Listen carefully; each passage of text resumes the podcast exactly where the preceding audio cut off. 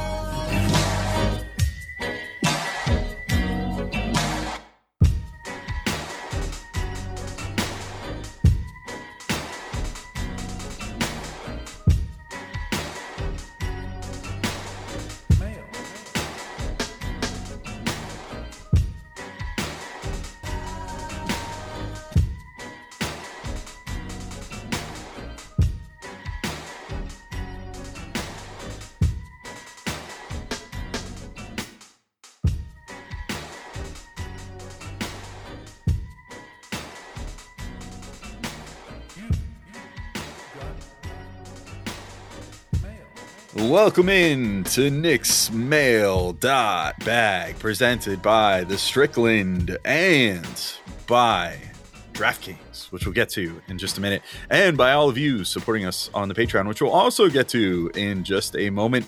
I am Alex Wolf. I'm editor in chief of Knicks site, The Strickland, and you might also know me from Locked On Knicks.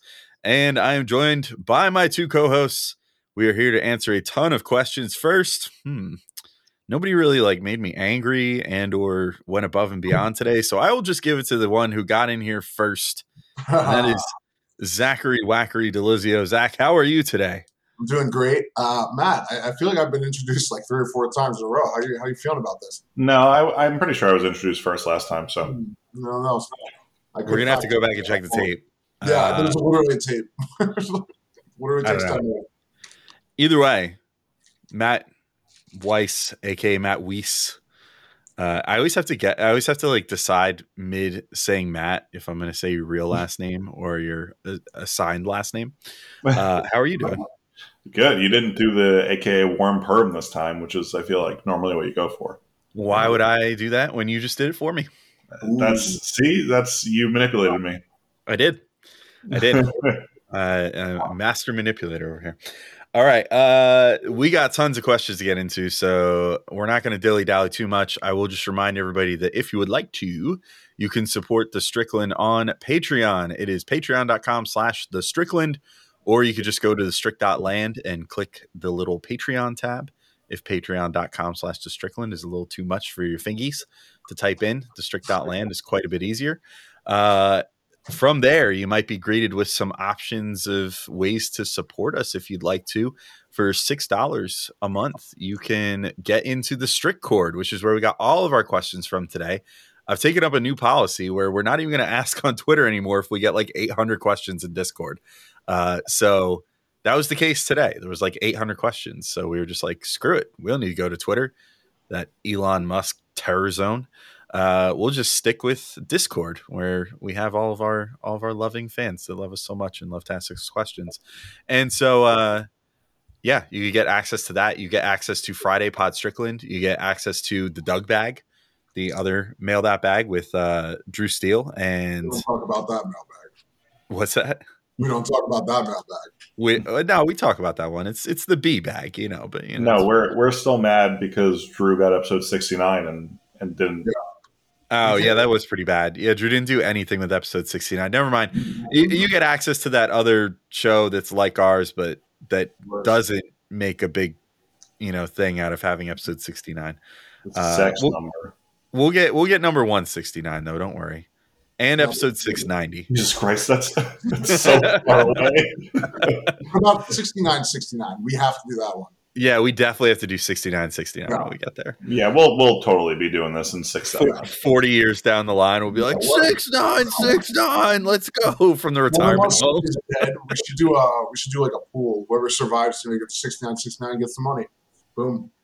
Yeah, that sounds good. I mean, yeah, that would take a long time though. Anyway, whatever. Uh, so, oh my god, I'm so far off the rails on the Patreon thing. Anyway, so that's the six dollars here. You get access to extra podcasts and the Discord, which the Discord by itself is well worth that. Anyone will tell you that. Uh, but then for nine dollars, uh, you can also get access to written pieces from some of our favesies writers at the Strickland. We have one coming out from Jeff Rasmussen soon. We have one coming out from Matthew Miranda soon, exclusively for Patreon subscribers. You also get access to Stricken Roll, Schwinn's uh, solo podcast that he does with various guests. Uh, typically bi-weekly, but every once in a while he just goes crazy and drops like two episodes in a week. Uh, so you know, you never know with Stricken Roll. It's a it's a great time. And uh, other than that, there's other tiers you can get ranging anywhere from like fifteen to hundred dollars, depending on how much you love us. Uh, so check that out at patreon.com slash the Strickland right now if you haven't already. Anywho, we're gonna get into our questions now, and we'll start in-house here with a question from Basketball Robot, who you might know as Dallas Amico, who you might know as the usual co-host of the uh, other mailbag that we don't speak of. Uh, and Dallas wants to know what's the least. The, now, granted, this was asked eight days ago, but I'm still gonna take it anyway. What's the least you need to be offered for Randle to trade him right now? Uh, Matt, what's the least you would need to be offered to trade Randle right now? Um, probably like a solid role player and a first round pick. Okay, that's actually I feel like maybe slightly low. Zach, where are you at on that? Uh, definitely higher than that. I'm not really sure, to be honest, because I'm not really sure. Like, I I've been working mostly under the mental assumption that he's not being traded because he won't be, right? So I haven't really put too much thought into like what the objective would be if you were trading him, right? Like, do you want to be competitive? You, you're not bad enough to tank if you trade him, so you're not coming for the number one pick. So, what's the point unless you are getting another good player back? just in a different role, which is something you could look for, or like a bunch of picks, I guess. But it kind of like you, you kind of want premier picks, right? Like you have, we have enough kind of middling protected bullshit picks already. What what what's the intent of getting more? You know, Yeah. so I, I don't know. I don't know. I think I'm kind of in the middle of the two of you. I would say a good role player, an intriguing young player doesn't have to be like some off the charts like mega prospect. Um and like two first round picks, preferably one unprotected like 3 years down the line. Ooh, okay, so what about like Josh Giddey? A couple of those picks, and uh, I don't know, pick a role player from OKC. Well, the problem is like all of OKC's players are like like Yeah, I mean, there's no real good role player there. I do, guess. do they have any just like plain old like Dort- veteran role players on that team? Dort's not that good. He's all right. I would let's put it this way: I would strongly consider Giddey, Dort, and two first round picks. Okay. Yeah, um, I don't know if it's that's like an insta like yes, do it from me, uh, but I would. Yeah, that that's probably about the closest you could get to like just a consistent like veteran role player on that team would be Dort. Yeah, because he's Uh, already making money. I think. I think he signed an extension. Yeah, not for like a ton of money, I don't think, Well, but like money, and he's a role player. So Yeah, he's getting. Oh, actually, it's pretty good. I mean, he's getting a little north of 15 million for two years, starting this year, and then 16 and a half, then 17.7 for the last. it might even work, by the way, Yeah, because Giddey is on the rookie contract, right? So Yeah. close. Yeah, that that would probably that would definitely work, like money wise. So yeah, I mean, I freaking love Giddey too, though. So I'm like well on the record of being a huge Giddey guy. So I would probably do that. Big Sorry. Giddey guy, Giddey, Giddey, Giddey, Giddey, Giddey, Giddey. All right, thank Sure. you. Into that. Fucking Wally. That was Um, giddy, giddy, giddy, giddy. I don't even know what you're doing. To be honest, did Dude, Wally? what are you doing? Wait, you didn't? You guys didn't hear that? No, Did neither of you get that don't. when I just did that? no. I thought you were acting like a child. I, I, I thought you were just doing like a weird thing because you were like making fun of yourself for the way you said giddy. No, Wally Szczerbiak. The the game. I think it was earlier this year when Josh Giddey like went kind of crazy on the Knicks in the one game. Wally Szczerbiak clearly like didn't know who he was prior to the game, and was like, "Who the who?" Like basically like, "Who even is Josh Giddey?" And then he was like, he was just giddying all over the place, giddy, giddy, giddy, giddy, giddy, giddy, Oh like boy. on the broadcast. wow. like on the post game show. It was ridiculously embarrassing, but like, lie, I liked it more when you were just doing it for no reason. yeah, I. well, there you go. Now you know the now you know the backstory. All right. Um, all right, let's let's move to our next question because I think this this kind of uh, feeds nicely into the next questions. This one comes from our buddy Omar in the Discord, who wants to know what's more likely: the Knicks trade Randle before summer 2024 or extend Randle in the summer of 2024 with the uh, Italian hand gesture emoji. Uh, Zach, what do you think? What's more likely? Oh baby, uh, 2024. So that's not A the year. coming off season, but the next one. At the end of next season, yes. Or going to trade him before or extend? That's really hard to say, but I'm gonna be a party pooper because it's fun, and I'm gonna say more likely they extend him because people don't want to admit that uh, they view him as a integral part of his team. All right, Matt, what do you think? Uh, I agree. And actually, I think we have a question where I can say more about this later. But despite that, I like gave a pretty low answer for Dallas's question. I don't want to trade Randle at this point. Oh, nice. Oh, I, someone on my side. Yes, Matt. Thank you. All right. Well, we do have another question. I gonna- thought we did, so I'll I'll leave it at that. But I, I think they're gonna extend. I think they want to keep him. Like assuming he doesn't. I guess the question. So what's weird is like I don't actually see any scenario in which they trade him now uh, because um, there's no reason to trade him right now. Like I, I mean, I know a lot of people still want to, but I don't really think there's there's much reason or chance they trade him this season. Um, if he keeps this up for the rest of the year, they're not going to want to trade him over the summer because he'll be, you know, like clearly good again. And then either he's good again next year, in which case you want to extend him because he's still only going to be 28 and like, you know, in his prime and and now have three out of four years been like an all-star level player, or he's terrible again next year and you can't trade him, so you just let him go in free agency. Yeah. All right, good point. Yeah. I'm. Uh. I. I think I'm probably of the mind too that it's probably more likely that they extend him. I hope. Like Schwinn's prevailing theory lately has been that he just hated Kemba that much that he that's why he mailed it in last year. If that's the case, that really is annoying to me from like a maturity perspective for Randle. Yeah, but Um, we don't have to, you know, it's kind of Brunson's But it- the point guard forever now, so Right, but that's that's now never going to happen again. So if that's the case, and now he can be like this forever, why not keep him? I guess. Uh, and you know they they probably are having those same thoughts. So uh, yeah, I, I think it's probably if I was a betting man and there were these two options put in front of me, I would say definitely more likely to extend Randle uh, next summer rather than trade him before then.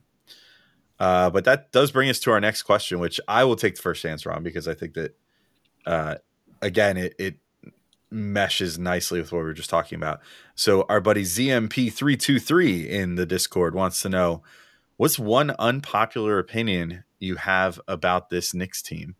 And my, okay, I said it was unpopular in the in the Discord, and then was like, you, uh, I think it was uh, Adam who has the next question actually, that was like, you think that's unpopular? And I was like, Classic It- Alex. when I, I was Oh, like, What was no. it? Well, I'll, I'll say it in a sec, but then I was like, no, you, I think that this is unpopular at this point. My unpopular opinion about this team right now is that I still think it's the best, the best move for business right now to trade Randle, uh, even if he's playing better. Hmm. So that's that's my stance at the yeah, I don't think that's unpopular. Like right? Yeah. First of all, definitely not unpopular. Second of all, you're saying like right now, like literally right now. I would trade him tomorrow. Oh my god, you're a fucking lunatic. But uh, Okay, sec- hold, hold on. Let's play this out because this is part of the reason I don't want to trade him. Um, I don't I don't think you're getting good value for him right now. Don't you think so? No, because he he was fucking awful last year to the point where like they couldn't they couldn't beg another team to take him on. He was so bad, and it's only been you know he had a kind of crap start to the season this year and has had you know two two and a half good months since then. But it's only two or two and a half good months, and like I feel like you know I probably agree that part of the problem was was Kemba last year, and like you trade so it takes any team out of the equation that has doesn't have a top point guard, and uh, on top of that, like who knows if those those teams that do have good point guards would even need or want him because they're not sure he can keep it up. So I don't know that you get good value back for him. All right, my I have a, a two pronged reasoning for this. One is I don't know that his value could ever be higher than what it's going to be between now and the trade deadline. Well, that that can Unless he was playing like he has been, which really is yeah. What not you talking about? unsustainable. As long as he keeps playing, yeah, if he keeps playing the way he is right now, I think that he would be extremely desirable. The he's other not- thing, like he's shooting forty one percent from three again. Like this is a very this is a much more sustainable. But you're business model. right, and like Right. you're saying, it would never be higher than it is now between between now and the trade deadline. It would be higher this summer if it was an entire year like this. Right. But my other point is so the summer is always like full of players to trade for. Uh this year, I do not think that there is going to be another like true star that hits the trade market by the trade deadline this year. So, and maybe I'll be surprised by that, but I think based off the state of the league right now, like because of the pure amount of parity that there is in the league right now, I think every team thinks that they have a shot. And as a result of that, I think that that would drive up the value for a player like Randle if they would become available. And now maybe there are some other teams around the league that have players that are, you know, like that have a team that's underperforming with a good player on it. And I don't know what those teams would be by this time a month from now at the trade deadline. But my initial thought as of right this second is that if the Knicks would put Randle on the trade deadline, he would be the marquee piece available at the trade deadline. And I bet you they could get a fucking haul for him from some team that thinks they're like one player away from potentially winning a championship this year. Well, like what what team is one player away that would have the assets to make that worth it? Like there's The- really not. the the question is not what team is actually one player away, I think, but what team thinks they're one player away. Okay, so what team thinks There's so? not way also, it's the same idea. If I look over lists of teams here, I could see a team like the Mavericks making a What- big offer for What Julius Randle. from the Mavericks. That's What what do they have mean. to trade? Yeah, they have nothing. We know this. This is why they're so fucked and why they might have to uh, diminish the protections on the next pick, right? If they want to do certain. I'll take Luka for him. I think that they would give pretty much everything that they possibly could. okay, and even but, like, what the fuck even is that? Yeah, why would you, you want Christian Wood back? Because that makes no sense. No, hold Right? on. Let me let me look up my favorite No, but, page. that, that's the problem you're going to run into with every single team. Let me look The up my favorite page. that- oh, the only thing that made a little bit of sense was always Randle to the Lakers for like Westbrook, whatever, for those two picks. And even then, I'm not even sure I would want to do that, to be honest. No, I- at this point, I don't. I mean, I really don't want to trade Randle. That's not going to be my unpopular opinion because I'll save that for the question about trading Randle. Look at his number. Look at what he's doing. Yeah. Okay. This After- a after Dallas's first round pick to the Knicks this year, they have no other future first round picks outgoing. Okay, so you're getting a 25. Let's say you're getting the 2025 and 2027 first rounders from Dallas, who Mhm. presumably will be good in those years. Presumably, but you don't know that. I mean, you. Yes. 2027 is a long ass time away, dude. Oh, like the whole league four years older than he is now in 2027. the whole the whole league yeah, but I'm I mean to say the whole league could be completely turned over by then. Luka could request a trade by then. But but no, but you don't. Luka is less likely to help a trade if you give him a good player to play with. Yeah, Who's going to help him? I mean, and they're also being excellent pairing, by the way. You yeah. know, You put Randle on that team, and they're like really good. So then you know I would Adam never. Randle's only 27. It's not like it's not like he would be trying to get the last gasp of Randle's prime out of this. Like Randle's still kind of on the upswing.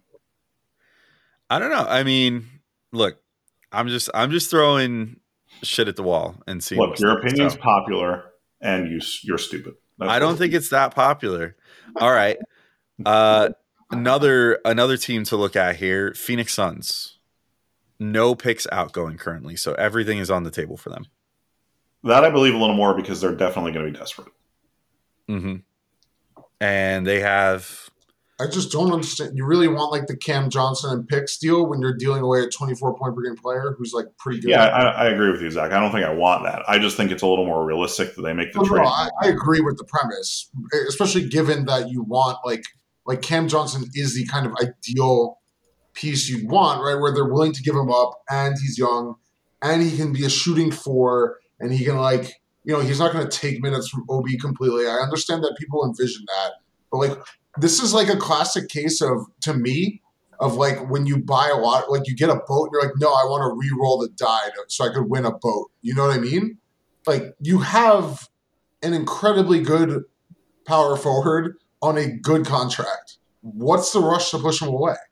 I am looking at it purely from a cold-hearted businessman standpoint. Yeah, but that's not how it works. Is the thing? Like, it's just not. They're not going to trade him in the middle of the season. The best I- season they've had in ages. Yeah, I mean that that- that's all fair. I'm just saying I think I think the best possible value proposition that the Knicks could do right now to load up on enough picks to eventually get a guy that could actually take them to a higher level. I, I just, Then- They they already have enough to get that guy. I, I well, there's that. I agree with Zach on that, and also like, I I'm sick of like worrying about that. I don't think it's ever going to fucking happen. right. All good point. Yeah, and I mean, look, I so I actually just did a I did a pretty long. Uh, Gavin and I did a locked on Knicks about this the other day too. Yeah, I listened to that. I was I was actually going to text you about that. That was a good pod, but Yeah. um, Well, thank you. Um, but where we talked about like you know what defines a legacy or whatever, and like and like what is is being good good enough, or do you have to be great? Do you have to win a championship to be like a memorable team and whatever? And you know that's I I would be let's put it this way: I'm not going to be dismayed if the Knicks don't trade Julius Randle. Like I'm not going to be like, oh my god, I can't believe they didn't do it. They're so stupid. However, I, if it were me and I was looking at this purely from a perspective of like if if my goal as the New York Knicks is to win a championship, what is my best path to doing that? I wonder if trading Randle this year would actually be the best way to go about doing that. Um, I mean, I I think I I see your point there. The problem is, I just think it's like such a gamble that you're wasting your time. Yeah, right, but no- like, what are you gambling away? You're gambling Well, you're away gambling away Well, a because couple six seeds I in a mean, row. the, the answer that you gave on that locked on Knicks the other day is is what you're gambling away. Like you, if they keep drafting well, they keep adding quality free agents where they can. Like this team, this is probably you know in a year or two, uh, like top four, like a consistent top four to six team, and like they'll get some second rounds. They'll they might make a random Eastern Conference Finals, like you said on that pod, and like that's I'm like I'm totally fine rooting for that team, and I'll enjoy that like seven years. Um, I want to win a championship, but like uh, what I don't want is to make the team worse right now, just in case. Like I, I don't even who the like who the fuck are we even talking about here? I don't even know who it is now that is gonna like ask out. I mean, if we're talking like statistically, like like based off where their teams have finished and what the what everything seems to be pointing to, it would probably be and the connection to Leon Rose. It would, we're probably talking about if Joel Embiid or Devin Booker would become available. Okay, so Devin Booker becomes available. You've now traded Randle to the Suns, and Devin Booker is no longer available because the Suns are now good again. Unless they're not. Well, but there, you got to remember, there's the behind the scenes stuff that is really important. Like, okay, you want to you want to trade for a free agent. You know what you don't do is have a guy improve himself in New York and go through a horrible season and come back and rebound from that, which shows some of the most impressive mental fortitude I've ever seen on the New York Knick. Okay, to bounce back from that, and you trade him, and you and then you say, "Oh, Devin Booker, no, you could come to New York. No, don't worry about that." Yeah. What didn't what happened to uh, when uh, what's his name traded Isaiah Thomas, right? Like this stuff matters. You can't just do that. They're trying to build a winning team, and they're trying to show that like they, they can do this. Look, at this team is they're they're not in sixth place. They are clearly sixth in net rating. So this is going to even out the Pacers. I mean, they're one game behind sixth place right now, right? Right, So it's, Exactly. They're, they're Yeah. in the quote unquote play in, but they're clearly in they are clearly separated in terms of net rating, which is the most accurate predictor in the top six of the East already. And this team is young, right? Like there's nobody here who you expect to be getting significantly worse. I mean, shit happens. But like, look around. We still have Quickley getting better every year. You have Mitch getting better every year. RJ, what's the rush to break this thing up? I mean, what's going to happen is is, and I like I've come to terms with this, even though I'm not thrilled by it. Is like Obi's the one who's going to get traded, and they'll get they'll get fine assets for him, and like that probably is the best use of him at this point, unfortunately, because now that Randle is back to being what we assumed he was a year and a half ago, like they probably just have to trade Obi. So, you know, I mean, I guess That's that's the other That's pretty thing. What what if what if you trade Randle and then Obi becomes a twenty point per game player? yeah, but like I, I, Randle's this version of Randle is is better than Obi. He plays Oh, he definitely he definitely is for sure. He's more of a he's more capable of of creating for himself and He's a better, Uh, much better defender. Like when he, now that he's actually trying on defense again, he's a significantly better defender than Obi. yeah, yeah. I mean, there's definite advantages. Obviously, I'm saying if like if Obi come if Obi is able to give you still seventy five percent of what you're getting out of Randle right now, but then you get like Twenty-five percent is the difference between a role player and a star. Yeah, and Right. also like that. but that then you get like a 25%, haul back and That you twenty get five percent probably pushes them from like they're probably going to be the sixth seed in when the season ends, based on you know how like their team quality versus like being the eight or the nine, and now they have to like now Mm-hmm. it's like they're a borderline playoff team, but they're not bad enough to like really be a good lottery team. So what are we doing here? Well, in that case, what's functionally like if you're trying to if you're trying to sell yourself to a free agent or something, what is like functionally the difference between being the eight seed versus the six seed? Well, the well the difference is like if you're thought of as part of this like top six eastern conference teams which they would be like zach's saying like they're clearly one of they're they're not like actually in that morass of like playing teams the pacers are in that morass the pacers are a game ahead ahead of the Knicks right now but because like of weird luck these past 11 games but like you know alan hahn tweeted out the stat today it's the Knicks are plus 53 over their last 11 games. That's the they're 5 and 6 in that period, but that's a 7 win team pace. Like if they won if they had won two more games and luck is dictating they didn't. I know it's a small sample size, but um they're ahead of the Pacers and we're like we're not having any I mean, you're probably still saying the same thing about Randle, but like we're like, yeah, of course they're one of the top teams in the East. They're not Mhm. obviously the top team in the East or even like top 3, but I think that is a big difference in a free agent size. If you're saying like, oh, you know, they're like in that solid second tier, maybe I come here, I can put them in the top tier versus like, well, they just traded away, you know, their their probably best player, and now they're like a playing team, and maybe okay, maybe we like get consistently out of the play-in if I go over there. Yeah. Well, I think I think we should probably I'm sure this is going to come up at some other point during the pod. So I will cut this discussion short. Do you guys have any unpopular opinions about this team right now? I do, but I don't want to go into it. What's that? Get to it later. We'll do it later. Yeah, yeah, right, yeah, just say say it quick, and Matt and I each get a one sentence rebuttal. Ooh, I like that. Uh, well, I'm I'm just gonna state it, and that's it. Okay. Uh, people rag on Thibs way too much. Oh, mine's very similar. So can I just say mine and then Me and Matt look at this, bro. Yeah. I'd be giving you a hug if you were right here. mine is mine is don't fire Thibs. Yeah. God. Uh, my single line statement is have fun with your mediocrity. All Well, right. I'm not saying like never fire Thibs. I'm just saying don't fire him right now. Thibs for God Emperor of Earth. Yeah, that's All it. I'm, I'm I'm becoming a. I'm going to redact the name here just because he's the kind of person who would randomly listen to this and like yell at us for next week. But you know who I'm talking about. yeah, one of those types. One of those company men. Yeah. Uh, all right. So next question comes to us from Duder Adam uh, in the Discord. Do the Knicks make a trade impacting their rotation players before the trade deadline? If so, what is it? I feel like we just went so far into the weeds on this, Yeah, sort of with the Randle discussion. It seems like you guys probably think it's Obi, right? It's Obi. I, I don't even. I, I almost know it's Obi. Yeah. if if anything at all. And I, I actually doubt that they make a move. It just doesn't feel like they do. But you know, who knows? Yeah, I think the I think Grimes is 100% safe. Yep. I think the mid 3 is 100% safe.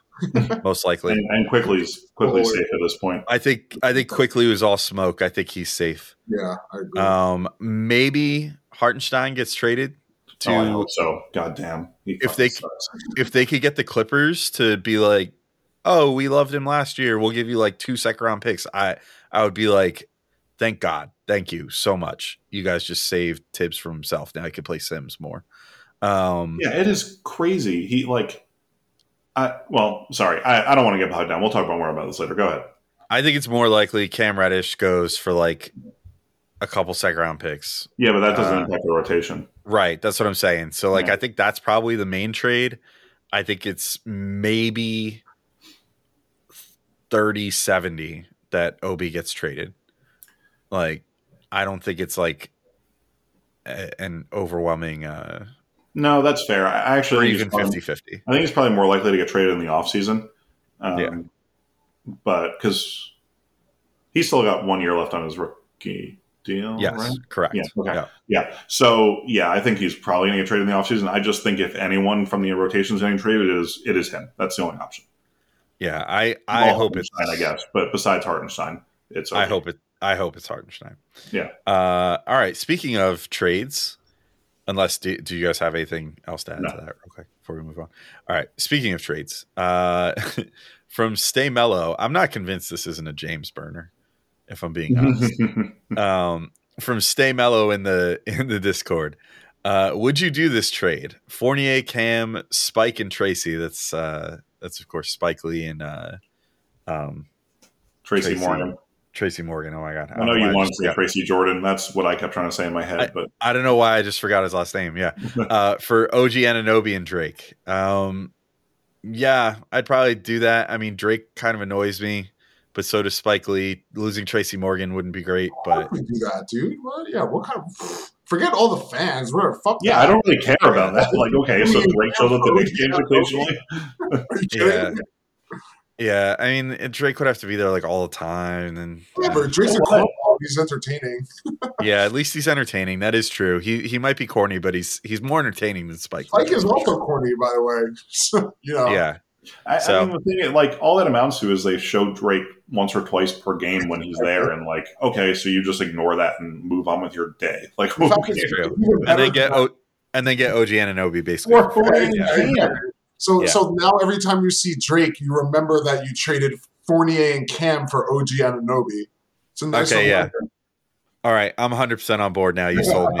Yeah, yes. this is such a lopsided trade. Drake Drake becomes the totem of uh of like the the most lopsided trade in Knicks history. In put a him in the way. layup line, guys. Oh my God, Berman! If they did this, Berman would like have a field day with his "Take That, Masai." Yeah, and with the and uh, well, and like everybody, all the beat would be writing stuff about Spike Lee too, being like the Knicks don't care about their biggest Oh, fan. my God. Uh, fuck you. Actually- They'd probably write it more about Tracy Morgan because, like, I feel like they're because he's actually annoyed- cool. Yeah, they're probably all annoyed with Spike too. But Yeah, yeah. Spike Lee would be like, "Oh, now I can't." Now I can't try to go in through the staff entrance anymore and get mad when they tell me to go in through the normal celebrity entrance. Um, How dare I be a normal celebrity? Yeah, how dare I be treated like a normal celebrity is- and not like I own the place? it is really funny that like it's just never enough for people. You know, like he already gets to go through a special entrance, but he wants to go through the more special entrance. Except for that entrance isn't even special. I mean, I was lucky enough to get to go into like the press area once, you know, like a few times. Hmm. Dude, it's like dingy as shit back there. Like, Yeah, I don't but know why- It's, it's just about you know like so It's just a power trip. Did it? Yeah, yeah, it's just a power trip with him being like, "Well, I run this place, so I can go wherever the fuck I want." And I really like, love well, the idea of him just having to move to Toronto because he has to go to Raptors games. suddenly, like all of his movies are set in Toronto now. yeah, Uh, all right, we'll move to our next question though. Uh, ZMP323 again has a question. This is an idea that was brought up by both Alex and Max Julian in at separate times yesterday here in the Strict Chord. And then a quick little plug from uh, from ZMP here. All the non Patreon subscribers listening should join. True, you should. Patreon.com slash the Strickland. Uh, anyway, but what are your thoughts on the idea that Thibs is this team's Mark Jackson, and who would you want to be this team's Steve Kerr?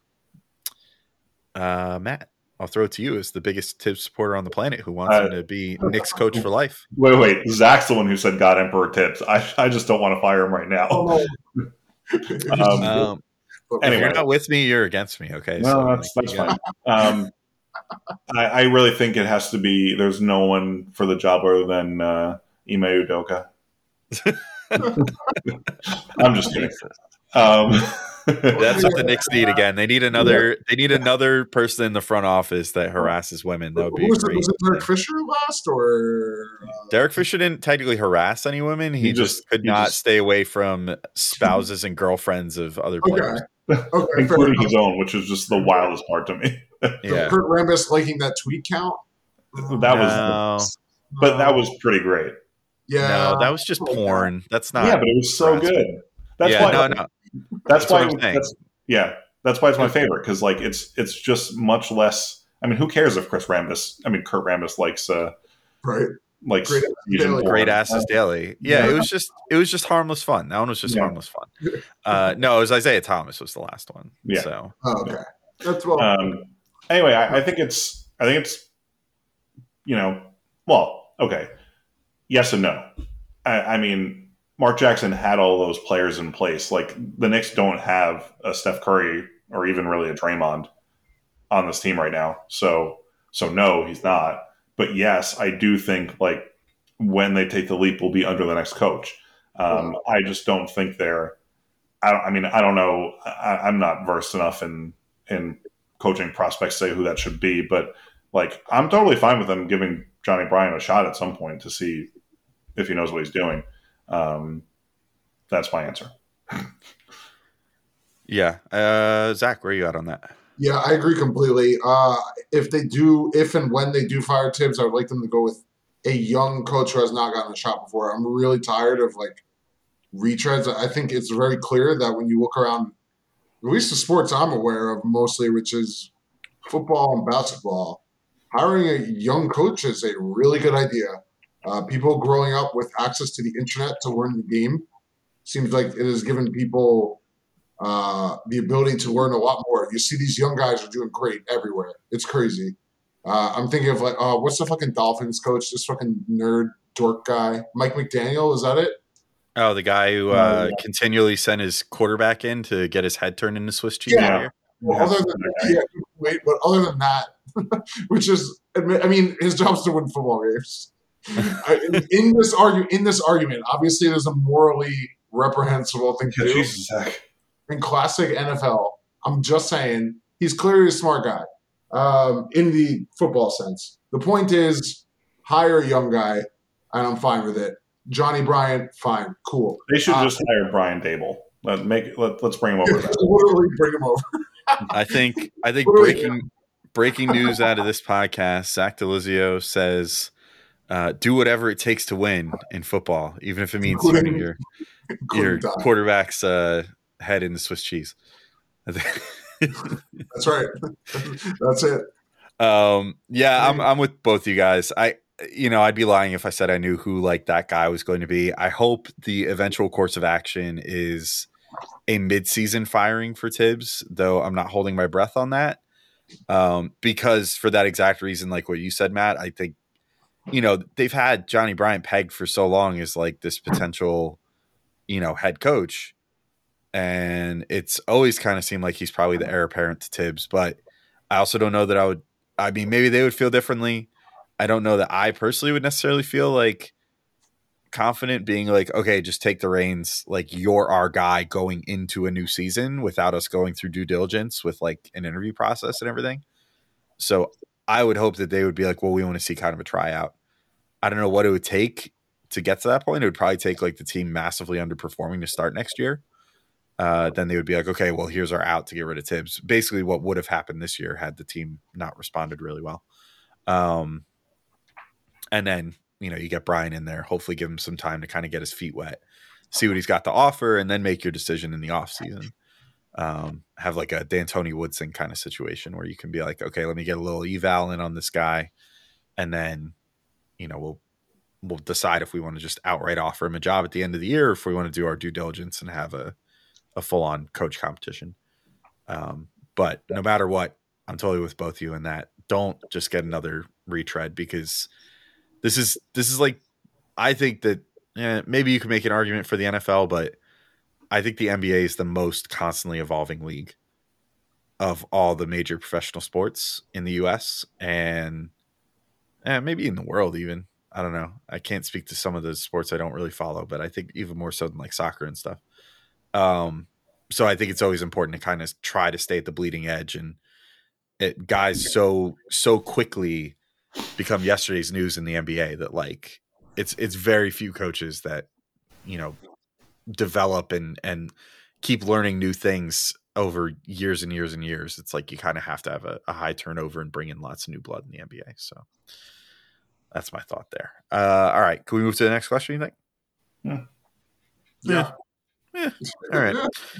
All right. Uh, Duder Adam from the Discord is back and wants to know Does Grimes ever make an all defense team? Who currently on the Knicks ever makes an all NBA squad? Uh, Julius Randle two years ago. Yeah. Well, who going forward will ever make one? Eh, Matt's honest. it. wasn't the question. All right. Take the question for what it was meant to be, Captain Semantics. You can go first now. He's a lawyer. What, what did you expect? Um, I mean, I think I, I, I think it's there's a chance Randle, you know, makes like all NBA third team. Probably not this year, but if he plays like if he plays really well again next year, maybe a little better, then you know I could see him making third team next year, or even theoretically this year if he picks up his game a little more. I mean, he's kind of replicating his his season from two years ago, but I think um, I think they're just you know more good players that would box him out of uh, of making it. Um, as for Grimes, I don't know. I mean, that's tough. There's just so many good defending wings. Yeah, I think though that wings are getting more and more appreciated in terms of like the all defense teams and and DPOY conversations and stuff like Mm. that based off like you know smart winning it last year and Mikal Bridges being you know one of the finalists as well like I can see a world where where Grimes ends up making at least a second team all defense, especially if the Knicks continue to be sort of trendsetters on the defensive end. That's kind of the most important thing. But he's also going to need, I think he's going to need his impact stats to get a little more crazy. Like, honestly, what's what's funny is on the team this year, it would never happen because he's not a starter and whatever. But like, Quickley has actually had the one of the biggest swings of like on off differential and stuff. Um, and should maybe be the guy that's more considered for that sort of thing but I, I don't think that he would be um, just based off his role.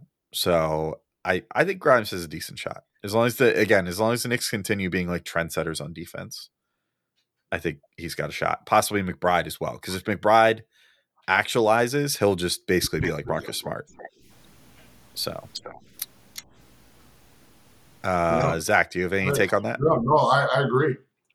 I think Cool. all defense, you also kind of need a little bit of flashy defense, right? Like, I feel like it does reward people who do flashy stuff. And I feel like Grimes is really an entertaining defender to watch.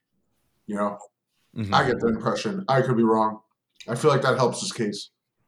Yeah. Uh, and, and all NBA, I feel like uh, it could be Randle again. All NBA is so tricky. It's so hard to tell. Um, could be RJ. RJ keep going up little by lit, little by little. uh, by age 27, you're looking around like, ah, ah, you know, uh, see where things go. He was looking pretty good before he got hurt. Yeah.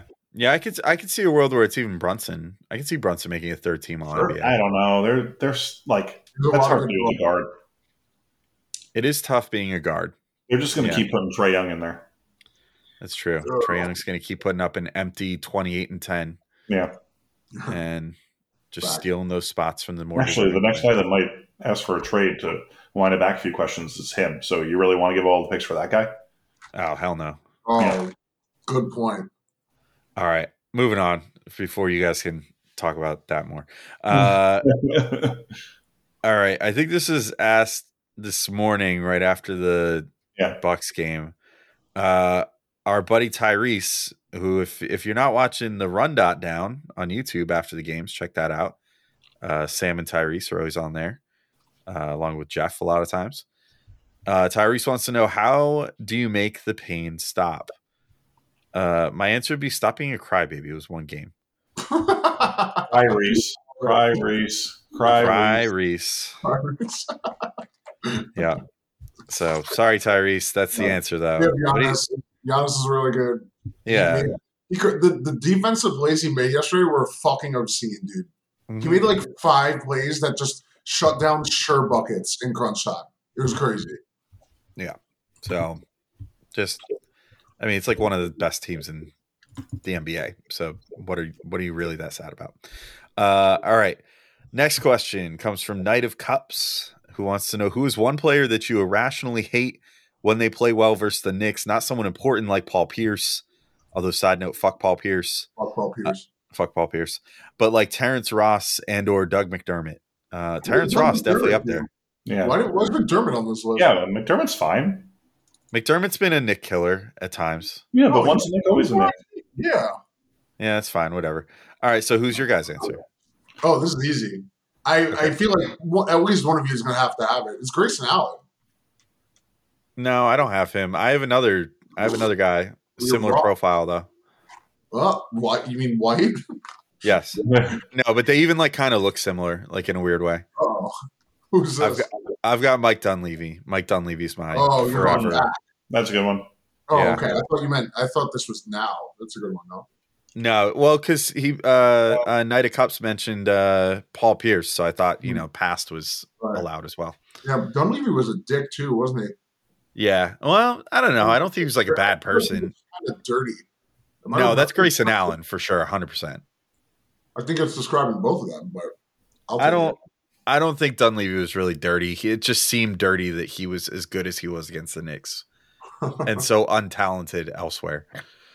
Um, but Matt, do you have a do you have an extra? I can't think of a different one off the top of my head. So I'm trying to think if there's. uh I know there's more. Who's like another like standard Knick killer? It's like Whatever. Orlando Nick Vucevic. There was something about him in Orlando specifically where he would just go off. I swear to God, he put up like 30 20 every single time. That's true. He did used to. Yeah, you could argue that he falls into the important category, but yeah. Oh, eh, same deal. Technically a superstar, especially at that time. But Kevin Love used to absolutely annihilate the Knicks when he was Oh, on yeah. the he still does. Yeah, he still does to this day. Yeah. Yeah, I guess that's why he qualifies now because he literally Yeah. just lit the Knicks up like yeah, a month ago. and he sucks now. So Yeah. Like he's like a five point per game gray old man now and still fucked the Knicks up last month. So yeah, I'm, I'm gonna go Kevin Love. Um but that's this I don't know why, but this is a perfect opportunity for me to remind everybody that today's show is brought to you by DraftKings. The NFL playoff picture is locked in. And my go-to place for wild card round action is DraftKings Sportsbook, an official sports betting partner of the NFL. To kick off the road to the Super Bowl mm-hmm. 57, new customers can bet just $5 and get 200 in free bets instantly. Plus, all new and existing customers can get a no sweat bet each day of the wild card round this weekend. Just place any NFL bet of your choice, and if it loses, you'll get a free bet back up to $10. Action so good, why bet NFL playoffs anywhere else? I know that's certainly where I'm going to be going. I, quite frankly, have not even really looked at the matchups yet, to be honest, but I love going in the day of pretty much blind and spending $10 on a bet when I know that I can get my money back. So you will catch me on DraftKings this weekend. So download. Zach, do you have something to add to that? Nope. Uh, I I, thought I heard you say something. you know, Alex, they that's that that Giants plus three at the Vikings. I know you love it. Uh, oh, yeah, that's a good. Wait, the Giants are plus three at the Vikings? Yeah, they're plus three, so the Oh. Vikings are favored by three. Okay, still. That's pretty uh pretty wild. well, yeah, because the Vikings are like wildly overrated, and the Giants have, you know, they probably should have beaten them two weeks ago. So, so are you, are you saying I should bet a 100 dimes on Danny Dimes? Ooh, I mean, I would bet a million dimes on Danny Dimes. Wow. It's Danny. Dimes. Crazy That's stuff. his name. All right. Well, if you want to bet a million dimes on Danny Dimes, you could download the DraftKings Sportsbook app and use code TBPN. New customers can bet $5 on the NFL and get 200 in free bets instantly only at DraftKings Sportsbook with code TBPN. Minimum age and eligibility restrictions apply. See show notes for details. All right, so we're moving right along in our questions here. I think we're doing okay by our normal standards. We're kind of kind of cruising in our own special way. Maybe got to speed up a tiny bit. All right, uh, so we've got a a fistful of questions here from Villain X in the Discord.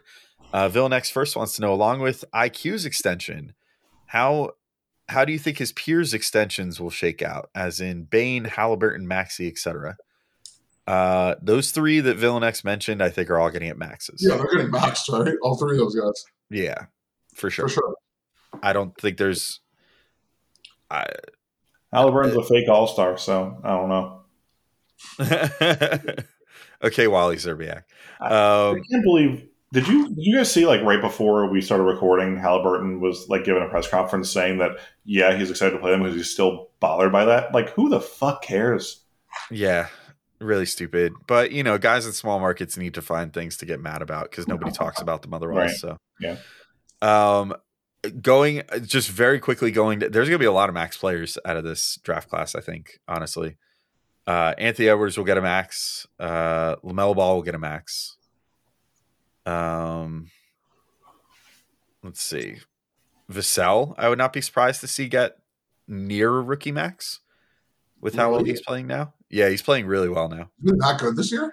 He's like 20, 20 points, Wow.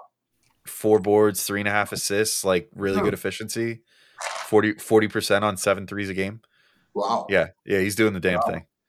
Um, let's see. Uh, Halliburton will get a max. I mean, Poku will probably get a pretty decent chunk. Uh, Saddiq Bey will probably get a pretty decent chunk. Maxey will get maxed. I think Quickley will get a decent contract from the Knicks or otherwise. Bane's definitely, almost definitely going to get a max. Um, other than that, Wiseman might not get a second contract. uh, Patrick Williams, the Bulls will give him like 460 or something like that. Um, Okoro will get re-upped for I don't know, like 336 or something like that. They'll just keep hoping that he gets a, a jump shot. Uh, Okongwu probably will get like 336 or something just because he hasn't been used enough to get anything better. Killian will not get a ton. I don't know. He might even hit free agency or take I think I, yeah I could see him just just leaving. Yeah, or like them even allowing him to leave in restricted Yeah. free agency. Yeah. Um, Obi, that's probably the most intriguing one out of all the guys. I have no idea what Obi's worth. Uh, if it were me, I would probably give him not just based off the fact that he doesn't get playing time and you would have leverage like like less than what Mitch got, so like less than like 460. I mean, if you're Even- Obi, do you even want to sign back here? Yeah, that's the thing. Is like, are, is he You know that he grew up a Knicks fan, but like if he gets traded somewhere else and gets a chance to really like ball out, he'll easily get 460. Yeah. probably Um, more honestly. Like Probably more. yeah, So, and then I don't know. I don't really care to go too much further in the list. So that's basically the lottery. Uh, so there you go. that's it. Uh, so then Villain X wants to know how much more crow for folks this season for Randle compared to 20 to 21 is the fan turnaround the same? Um, I mean, I don't know. I feel like, do you think fans are like more like we're quicker to turn around and say, okay, he's having a good season this year than than in 2021? No. no. No. Yeah. I think so. I feel like the general fan base, like the low information fan base, has thought he's good the whole time because he always puts up counting stats.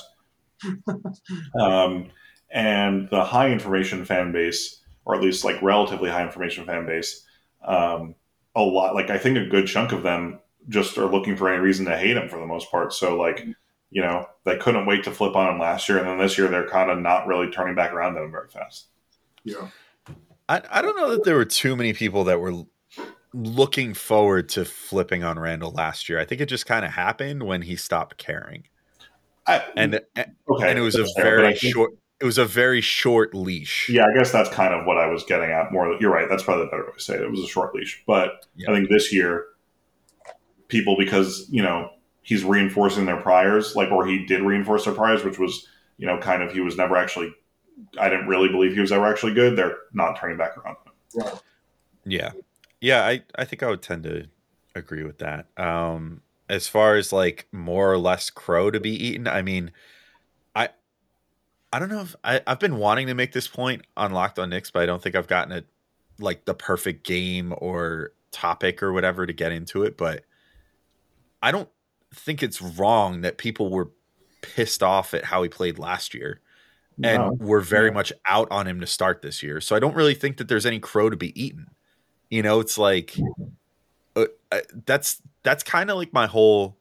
It's really more, and this is like a whole uh, like we could do a whole show on this by itself, but it's more like I dislike in many ways how sports fandom is conducted these days. Mm. Like where it's like you're not allowed to take things at face value. You either have to like support someone or not support them. And if you don't oh. support Julius Randle when he's like taking a huge dump all over the court, then you're like a hater and you're never allowed to Yeah. again say like, "Oh, No. Julius Randle is playing good now." I think there's a little bit of that, but I think also there's there is undoubtedly an element of people who look to criticize him whenever he does Yeah. anything. I, I Yeah. think it's undoubt. Like there's no Sure. question.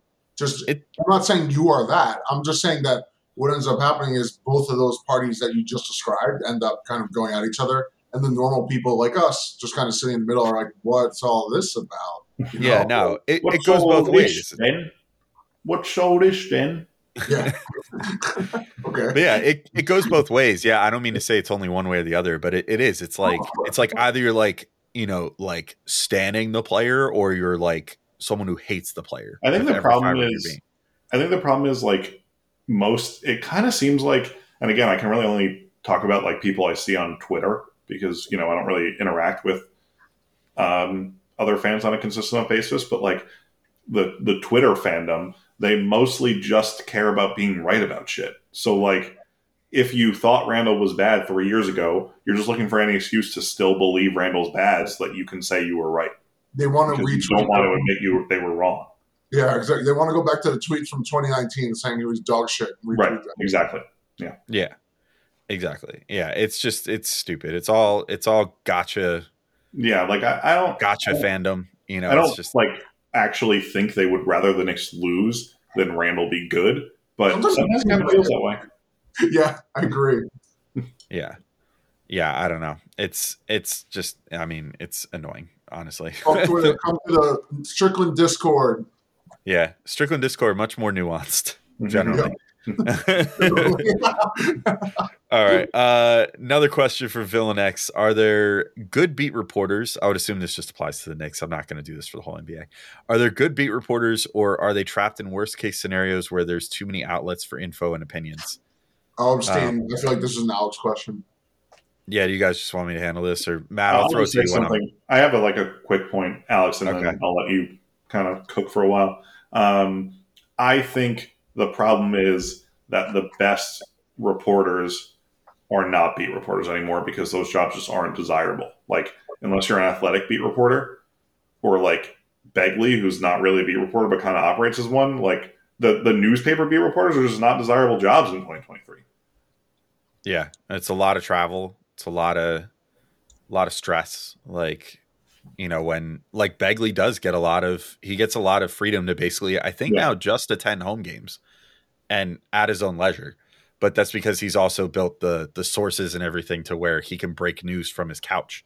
Um, whereas not every other reporter could do that. Some of them have to be like boots on the ground, like in the building, talking to people to get anything out of anything um, or at least try to cultivate those sources. So, um, yeah, I, look, I think, I think pretty much all of the people that are on the beat right now have, if you're just talking about pure writing talent, like the ability to write good copy and write something that can be engaging or whatever.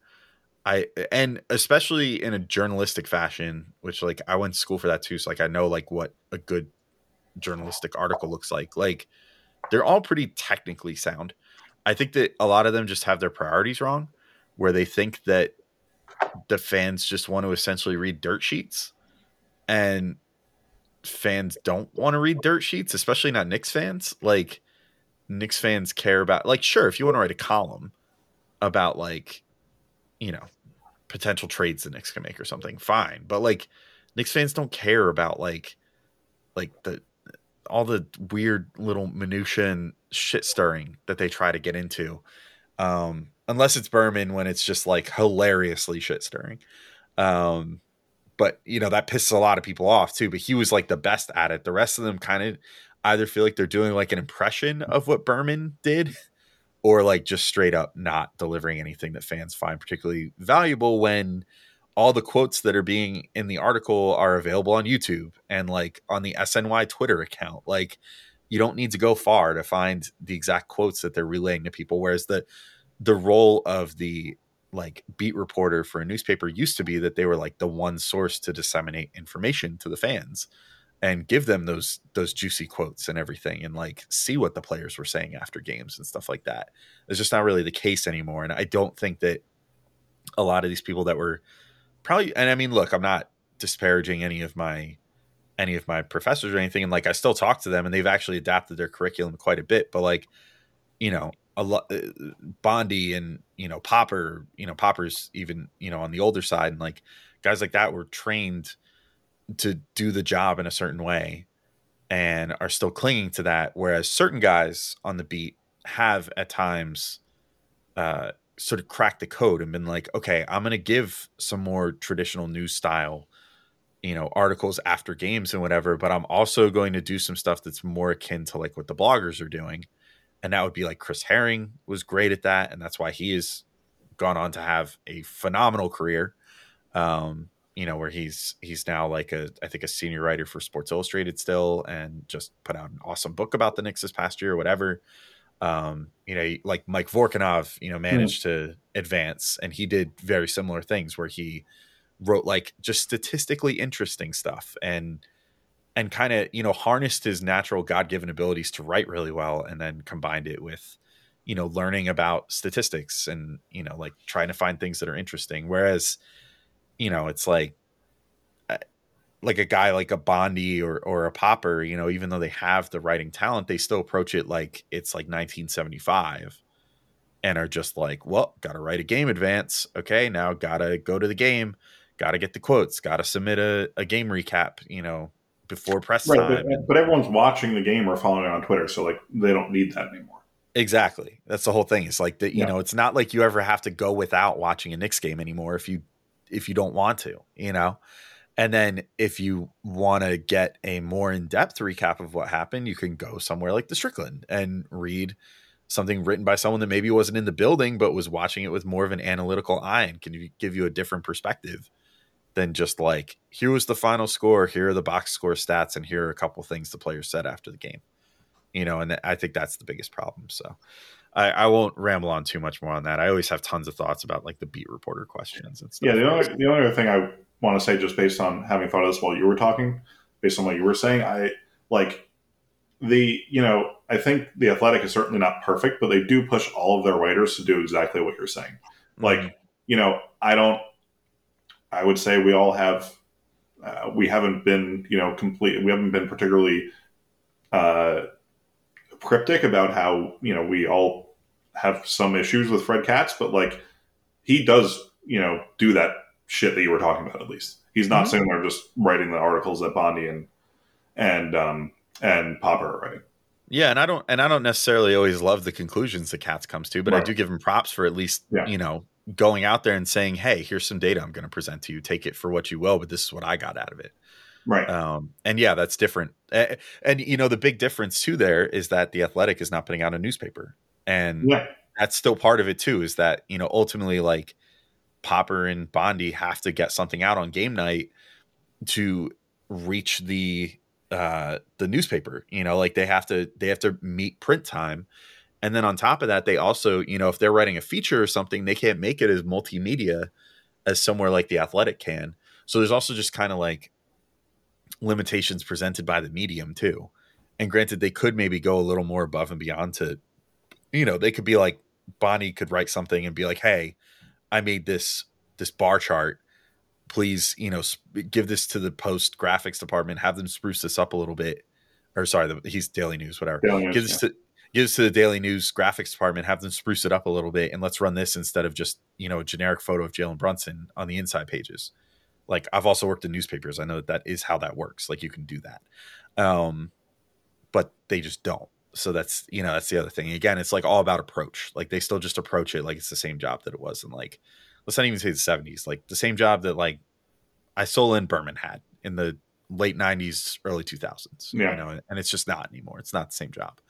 Um, and that's why you see so many fans get frustrated with the way that they do it, where they just try to treat it like, well, we're just trying to sell papers. It's like, well, now you're kind of selling clicks at this point, and you're not really offering anything as much of substance, you know, in terms of analysis of the game that we can get elsewhere.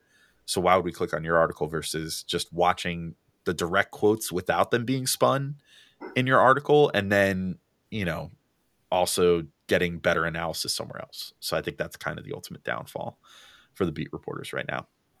Anyway, rant over. Uh another question for Villain X. IQ is the best Knicks guard since Jalen Brunson. That's what I was just. Yeah. I don't know when this was written. That must have been one of the games when Brunson. This is some of these questions are like a few days old. I don't know. I I feel like that can't possibly be old enough. If we exclude uh, Brunson's Felton, right? Probably, yeah. Well, but I I would say even he's better than Prigioni. Felton. So like, Prigioni, definitely. because normally when you say best something since something, like the the the the answer to the sense is better than than the thing you're looking at. So like, I don't know. Since yeah. Marbury, probably. Yeah, probably. All right. Uh next question from Villain X. Mitch or Ayton, who's superior? It's obviously Mitch. Really? Yes.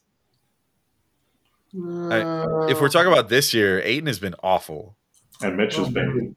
And Mitch fucking has been awesome. amazing. I Yeah. don't watch Ayton too much. I think he's very talented, and I think that we should not overlook what happened in the offseason, even though it got kind of squashed. I guarantee you it's not really squashed. But that said, if he's been bad this year, fine. I haven't really watched him too much. Doesn't matter if he's been bad this year. That's still on him. So Can we can we No, pause the recording while Zach watches ten Suns games and comes back? yeah, let's do that and watch them all three times too. Yeah. So we'll finish this uh, on Thursday night. Yeah, that was the implication. All right. Uh move to our next question. This one more from Villain X in this group of questions. Uh which Knick or Knicks have surpassed your expectations coming into the season? And if it's that many, does Thibs deserve some flowers?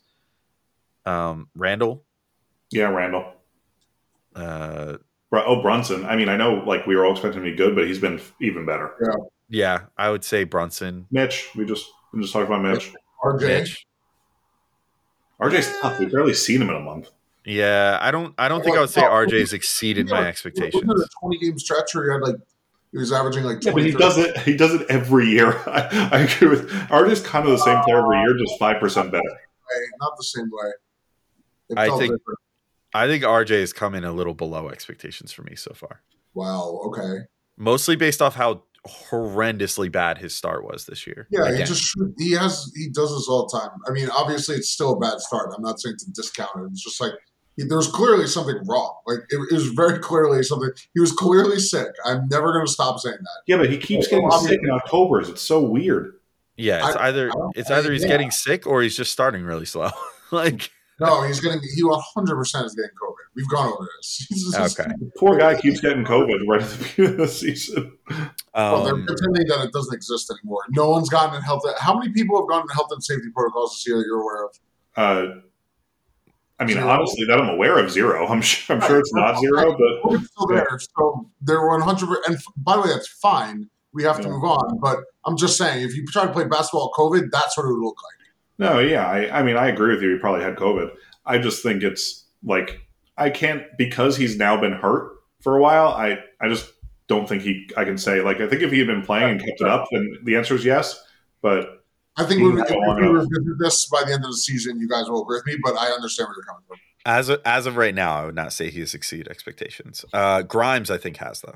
Grimes, yes. Uh, Quickley, Wait, I want to push back on that a little. I thought he could be better than this. The Grimes would be better than Not this. really scoring, yeah, he's not really shooting that well. Yeah, but I, I think that what he's showing off the bounce and everything is Yeah, it's something. way I more also than I like, Overall, I would like to see a little, just a teeny bit more. I feel like he should be easy in games where he's starting. He should easily be averaging ten a game. That's not asking a lot. Yeah, I, I'm, I'm probably not the best equipped to answer this, but like I feel, or to say this rather, I feel like even though he's not shooting that well, it's not. I'm not concerned about it. Like I don't think he suddenly Oh, can't shoot. Oh, I'm, I'm not either. To be clear, it's just Also, that I expect a little 37 percent from the three point line and fifty six or sorry forty six percent from the field is pretty Well, damn see, good for a How many guard. attempts are you taking per game? I don't think it's that high. Eight shots per game and then That's five as many threes as per game. You should be taking more. He's got five threes per game. Oh yeah, that's not that many. That's I also think like as a three and D guy, he probably should be. We we need him shooting forty percent from three, which like is not a you know he could get that there pretty easily. But I kind of agree with Zach on that. Um, I think still his defense has been like even better this year. So Um, Yeah, he's been Quickley, Quickley, I would say him about neutral on because I was really hoping for a shooting improvement this year, and he is, he definitely has not shown that. I thought he's been better than I expected. To be honest, Yeah, I mean it's close. I, I would say he's coming in about even to what I thought. I kind of thought with him on defense also like you know I wasn't sure. I kind of thought they might just figure him out how to get you know how to kind of take him out of defense, and um, he's still really good on defense. So he's just clearly a good defender, which was not something I don't I don't think any of us were expecting out of college. But um, so I, I don't know if that qualifies as surpassing my expectation, but I kind of like I said I kind of thought that that his defense would would go downhill this year. Yeah. Uh, only other candidates would be Deuce and Sims. I think they've both showed me about what I expected to. Yeah. right? Okay. So then the second part of the question: Does Thibs deserve praise for this? Yeah, a little bit. I mean, Schwinn, Schwinn has said this, and I think he's like generally right. Thibs is really good at developing player young players. It's just very weird because he doesn't then understand how to utilize them once he's successfully developed. Yeah. I think that's a pretty apt description. Yeah, Yeah, and I think he's good at getting through to guys about what to do to get better, but then Yeah. is very poor at finding the right opportunities to unleash those things Sure. and also really poor at rewarding them by giving them like more playing time and stuff Yeah. when they're doing I guess the stuff well. problem is like he just, this all goes back to he just doesn't adjust well to anything except for in the off season really. So like any gains that his players make, even if they're right at the beginning of the season, you just won't see anything done about it until next year. or like until like 25 games in and or when his hand is forced or something Yeah, by like right. an injury or something like that. Yeah, but then he often like goes back to like I mean we've seen it this week with Obi back, but not that I'm complaining about Obi playing, but like now Sims out of rotation instead of Hartenstein when like you Yeah. know Which makes no sense. kids Yeah. watch Sims play really well and he's not doing anything about it. Yeah. So yeah, I mean, I also think I I don't know. It it always goes both ways. I think the coach deserves a certain measure of credit, but ultimately it's the players putting all the work in to get that much better. So I think the players deserve more of what happened, more credit for what happens before they step on a court.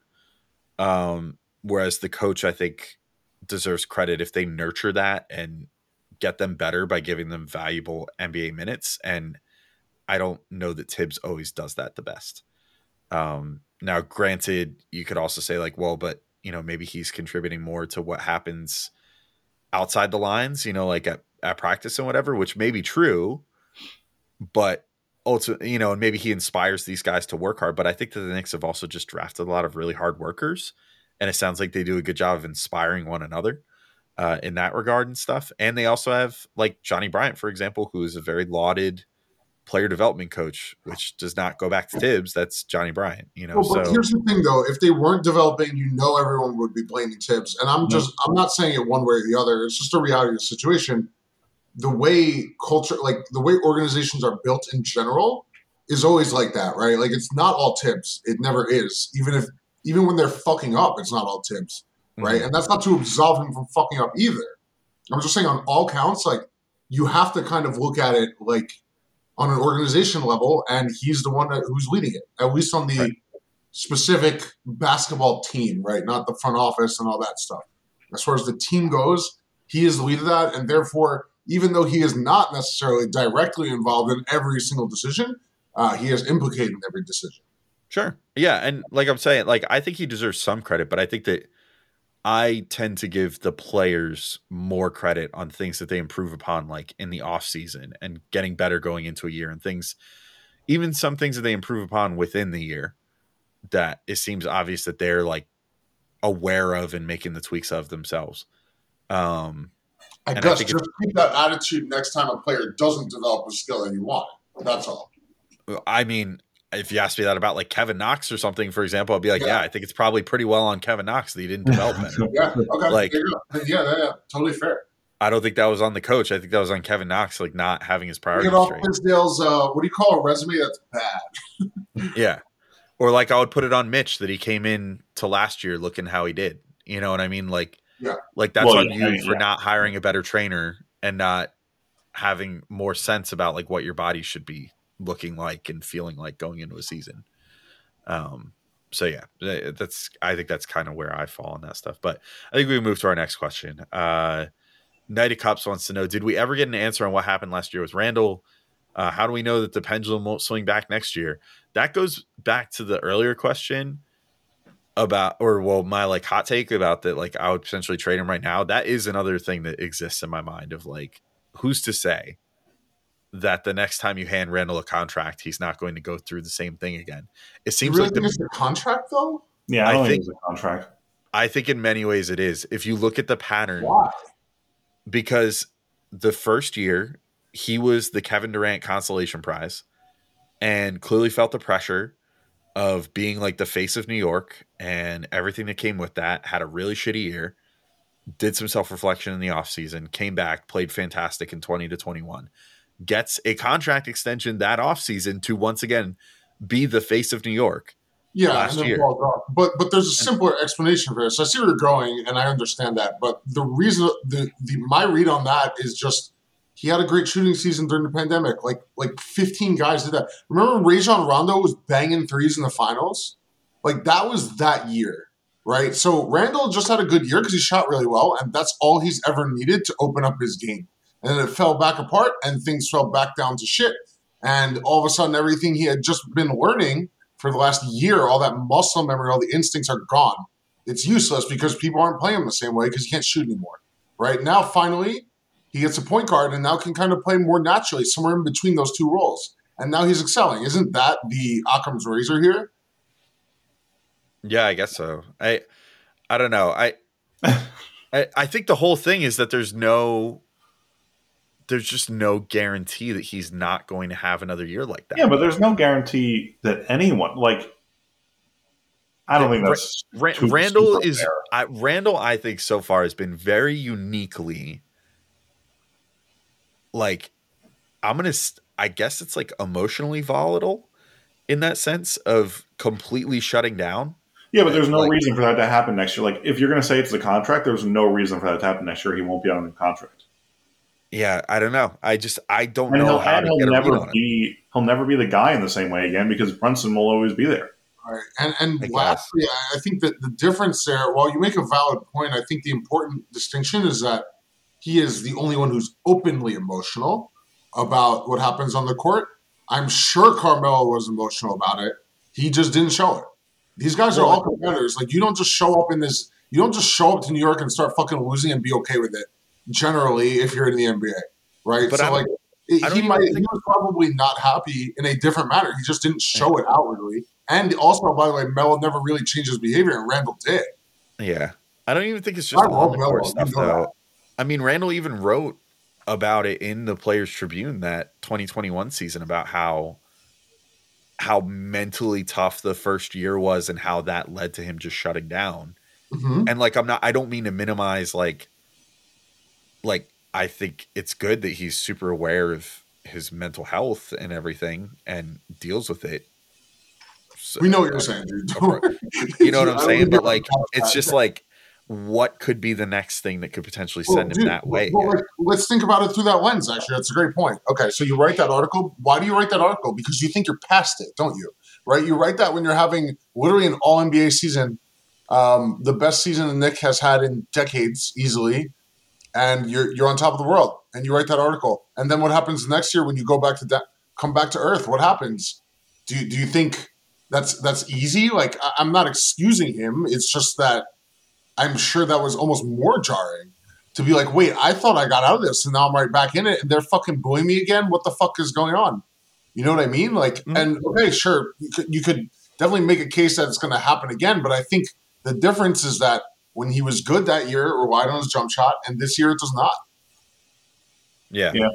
I also, eh, you know what, the, but and the fact is, even though I agree with everything Zach's saying, and I do understand your points, Alex, but like the answer is we we don't know that the pendulum won't swing back next year. I just think it's like That's not true. it kind of mm. it's a kind of unfair question. Yeah, Yeah, I mean that it is because we're not Julius Randle and we're not in his head. I just say, I'm just saying the worry does exist in my head that that could come back again because it's already happened twice out of four years. Sure, that's fair. Um, Well, but I, I think if it happens next year, like theoretically, it's Maybe much it's easier to cut bait. What? maybe it's not even next year, but what if they're in the middle of a of a playoff series or something? And it- yeah, but but again, like he didn't have the infrastructure. He has. I keep mentioning Brunson here, but like that is he has the infrastructure. Like Brunson can just fucking take the ball away from him. Right. Yeah. Nobody was there his entire Knicks career so far to just take the ball away from him. it's true. Well, and he clearly hasn't respected anyone at the Yeah. level that he respects Brunson. Right. So So I, I think like yeah, okay, let's say Knicks Nets first round series, right? The three six series, and the Nets are just like blowing the doors off the Knicks in games one and two, and Randle's sulking game three. I think Brunson just like takes the ball away from him, and that wouldn't have happened any other year. That so it won't matter as much. Yeah, I think I mean, I guess it would matter on, on defense, but you know, I don't know. I think ultimately the answer to this question from Knight of Cups is we have no idea what actually happened. And any speculation is just being an armchair psychologist, and we're Yeah. gonna just have to see how things Yeah. play out, basically. Uh, so I think our we can move to our next question, which comes uh, again from Duder Adam. If you had a button in front of you, this is this is a little hypothetical. If you had a button in front of you that you could push to guarantee the Knicks win the next championship, stackable, but there was a 1% chance it would kill you instantly, how many times would you push it in a row? That's so funny. I would do Yeah, one and then I, I've thought about this a lot. I would give it a one and done. Interesting. Okay. I push it twice, then wait until, you know, the next season will be like what okay, here's what I'm trying to say. I'll push it twice, take a season off, they don't guarantee a championship the third season, then push it again. If you win three that's still only a three percent chance of dying in the next four years, which is pretty low. Um and you win three it's actually not even a 3%, it's 1% stacking. Like one No, oh, no, wait. it's- oh it's no, it, it stacks one more percent each year. Oh, well and and if you it basically does for a 1% chance if like you're saying okay i have three 1% chance rolls what are the chances i hit that one out of three rolls basically it's still about 3% it's a little a little less than 3% but it's basically 3% um, so um, All right, nerd. I looked it up. so, um, anyway, I would hit it twice, which gives me about a two percent chance of dying. Then, like I said, I would wait. They don't. I don't. I'm not going to guarantee a championship the third year. I would guarantee it again the fourth year. You win three out of four championships. You're you're like remembered in in history forever as like a dynastic team. And I probably, I almost definitely don't die. And if I do, well, at least all my my friends get to enjoy the championships. How would you Wow. Zach well first Zach, Zach what would you what would you do? Oh, uh, I would. I, I gotta be honest. I, I would. I'm way too risk averse to ever press this right away. I would wait. Uh, let's see. Hold on. I'm 31 years old, so I would wait until my body started deteriorating significantly. So I'm going to assume that's between 50 and 60, barring a death of unknown circumstance. Um, and then I'll press it once, you know, and then see how that goes. You know, see how I feel, see how life is going. Like, do I need another one? Uh, maybe try again then. You know what I mean? I'm taking it slow here. There's a chance they could win one anyway. So how how would your conversation go calling up your loved ones and explaining what you were about to do? like a one percent chance. Yeah, Yeah. that would be that would be tough. That would be tough. I didn't really consider that part of it. Um, and what's funny is I'm normally not risk averse either, or I normally am risk averse, I should say. Um, but the instant death part is just kind of like, well, at least I wouldn't realize. Yeah, it's not your problem, just. That's everyone else's problem. Yeah.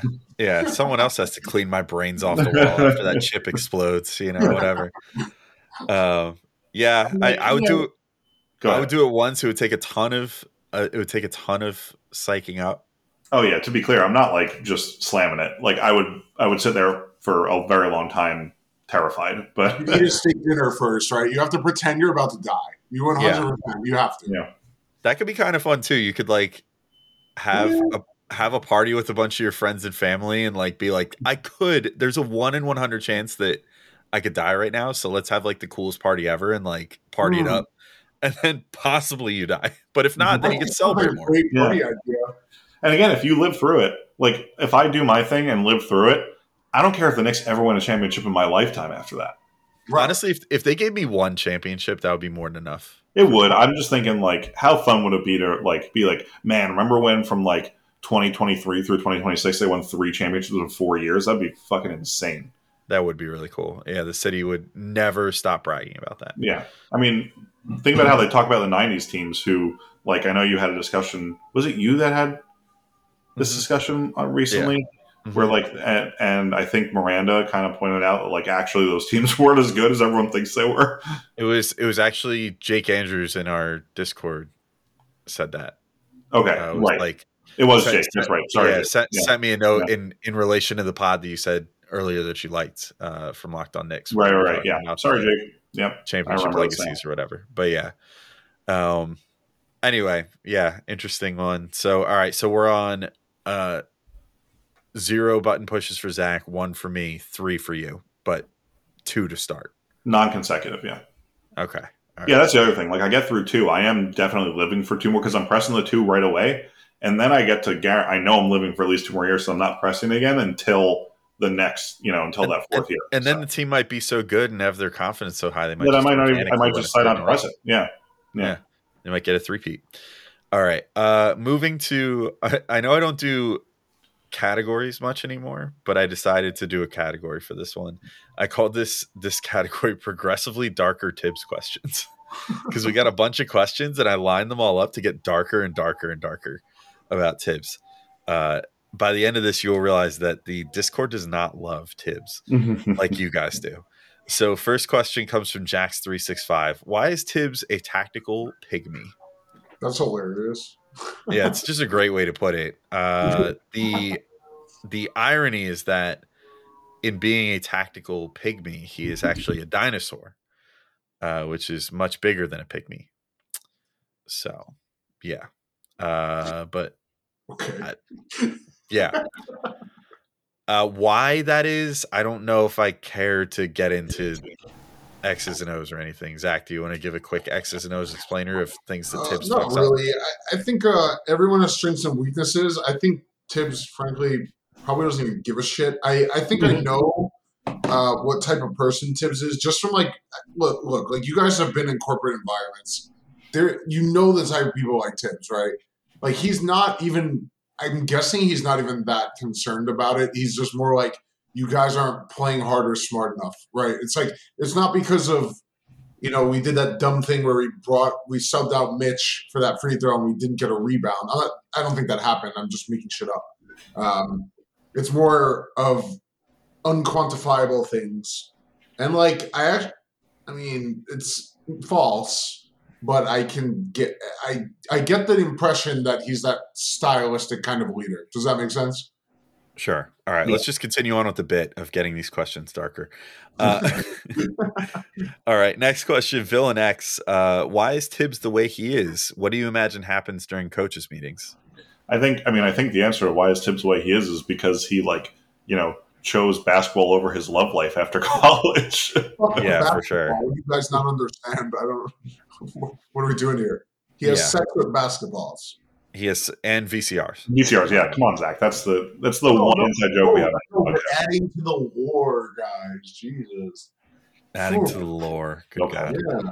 Um, and what do I imagine happens during coaches' meetings? He probably talks over guys quite a bit. I was picturing like in South Park when they do the episode with the duck that opens its mouth and like diarrhea sprays out. Uh, you know what I'm talking about? like that exact thing.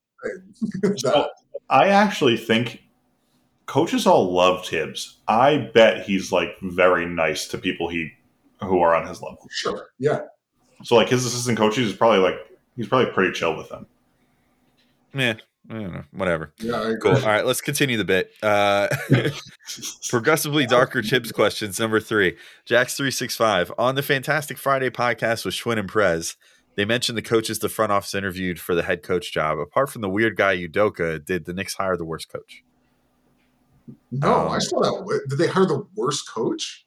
It was Thibs, Atkinson, Mike Miller, Udoka, Jamahl Mosley, Mike Woodson, Chris Fleming, Will Hardy, and Pat Mike Brown. Did you get Mike Brown? And Mike Brown. Yeah, right. And Mike Brown. I mean, I think Mike Brown's probably the actual answer. Yeah. The worst. Yeah, I mean, I love Mike Miller to death, but what the hell has Mike Miller Wow. done since that? Oh yeah. that's a no, good I- point. But I mean, he like you know, I think he's probably worse than Well, Thibs, but I don't I don't know if he's worse. Than, like, yes, he hasn't done anything since then, but like he was the team was solid under him.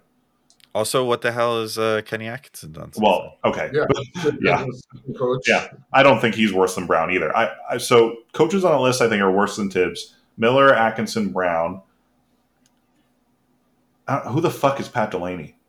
Yeah, well, that's the thing. Also, is I think a lot of these are kind of projecting, right? Like even when you when you go with a person who is having relative success elsewhere, right? Like like Jamahl Mosley, right? They're doing okay.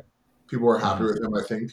Um, we don't know that he would have been that good here. It's a completely different environment. It's completely different players. Everything's different. Yeah, and I mean, I think that Woody could have been good, but I mean, he's he's not coaching the NBA again. He's coaching. yeah, college I, I mean, I think so, I think we've seen Woodson to know he's probably a worse coach than Thibs. I do love him, but he's he's a worse coach than Thibs. yeah, I mean, and Hardy like Hardy got hired like what two years later, a year later, like Well, maybe yeah, was because he didn't get hired this year, so yeah. I mean, maybe he wasn't quite there yet. I don't know. I, I definitely don't think They're they hired the well, worst coach. the Magic is kind of running out a little bit over there. Yeah, Like Yeah. they're, I mean, I know they started hot, but this happens every year. Well, they also weren't a good team, so it was kind of weird that they started so hot. So Right. they're kind of just back where they're Yeah. supposed to be now, Right, exactly. which was a tanking team. I mean, he got hired to tank, so yeah. uh, yeah. So uh, no, I don't think that they hired the worst coach. Uh, next question, as we continue getting darker here, this is the fourth out of shit nine, nine. Uh, if we went into the quantum, oh, this comes from Duder out, Duder Adam. If we went into the quantum realm and replaced Thibs with a scarecrow, how differently would the Bucks game have gone? The Knicks would have won. How does the scarecrow make rotations? yeah, who who's like the actual coach in this scenario? Also, this- why is the quantum? Why is the scarecrow coming from the quantum realm? There's scarecrows in the quantum realm. but like, I- is the scarecrow like like stapled into the floor? Like like is it standing where Thibs stands? It just doesn't move. But Yes. and, and again, who's actually running the team? No, it's the scarecrow, bro. It's the scarecrow makes the calls. But would is actually- it a scarecrow. Is that? I mean, Since No, we haven't had a Rick and Morty reference yet, it would be two crows. Two crows on the scarecrow would be running what the scarecrow does. it's two two brothers. Uh, it's it's just two brothers. well, I was actually referencing a later episode, but yes, no, I know like you were. It, it just made me think. I like the two brothers episode. That's The one of my favorite bits in the whole show is when it just gets like so insane, and then at the end you just hear them laughing, saying it's two two- brothers. just two it's brothers. just two brothers. It's just two Yeah. brothers. All right. Um, Uh, so yeah, I don't know. The scarecrow. I, Would, I, I thought I'm very amused by the question, but I also have no idea how to answer. would this would the scarecrow have let Hartenstein shit the bed that bad? uh, the question is, right, would any of the players be scared of the scarecrow? Right. Would Hartenstein have been so scared of the scarecrow that he didn't come in the game and then they win? Yeah, What if you go into the quantum realm and then somehow pull out DC's DC Comics' Scarecrow? Ooh, And he I was fear gonna, I was going to say, what if they went into Quantum Quantum Realm and replaced Thibs with Kang? But I, I we'll go with Jonathan Crane instead. Yeah, yeah. I think I think he'd be a good basketball coach as long as you like could tell him what to do, because then he could just like you know fear toxin the people he doesn't want to play. Yeah, well, and then also like if you could learn to give them fear toxin, but then also like get them coked up or something, and like get them to they could conquer the world, then maybe then maybe you could be like, all right, like go dunk on the monsters, like go fuck it. If you if you beat them in basketball, you kill them, and they'd be like, oh fuck yeah, I'm gonna do it, I'm gonna kill the monsters. Uh, anyway, all right, next question. Uh, here's where we start getting dark here. It's getting darker. Uh, Vintage Randall. Vintage Randall wants to know what type of meal would Tom Thibodeau be? Please be as descriptive and elaborate as possible. Are you implying that like he means what kind of meal would we cook him into? How is this dark, Alex? I mean, it's we're talking about eating Thibs one way or another. no, so. no, we're talking about what type of meal would he be, not type of meal. What type of meal would we cook him into? Okay, well, we're turning him, him into an inanimate object, which is darker than just talking about him as a basketball coach. That's not at all what this says. But Shut up, Zach. fine, Go, go for it. I would, you know, now it has to be all right. If if you're gonna cook up, you know, Thibs's mm. leg, what would you cook it into? Ew. Yeah, I, I'm embarrassed to answer the question. I'm not. I'm not like pretending to be a cannibal tonight. So What do you guys think was in that Chipotle you just ate? Well, uh, speaking of which, so Zach, I started to talk about this, and then you cut me off. Oh, yeah. The, it was the worst Chipotle guacamole. Like I don't really like the Chipotle guacamole. It just literally tasted like mashed avocados, but it was weird because it looked like the normal guacamole. Probably got the new employee, uh, and they just fucked you over. Did you get the free guacamole? No, I didn't because I actually had. I finally built up enough points to get a free entree. Ooh, big and I yes, sir. debated. I Yeah, debated. okay. I was like, Oh, yeah, where it's at. We are not Yeah. plugged by Chipotle, but Chipotle, if you're listening, please come through. I'm sure this will happen. yeah, Uh, dude, I had a I had a guacamole mishap as well today. I got free guacamole. For, they like emailed me free guacamole. I was so pumped. I was like, all right, me let me put on my burrito bowl. This is gonna be so much fun.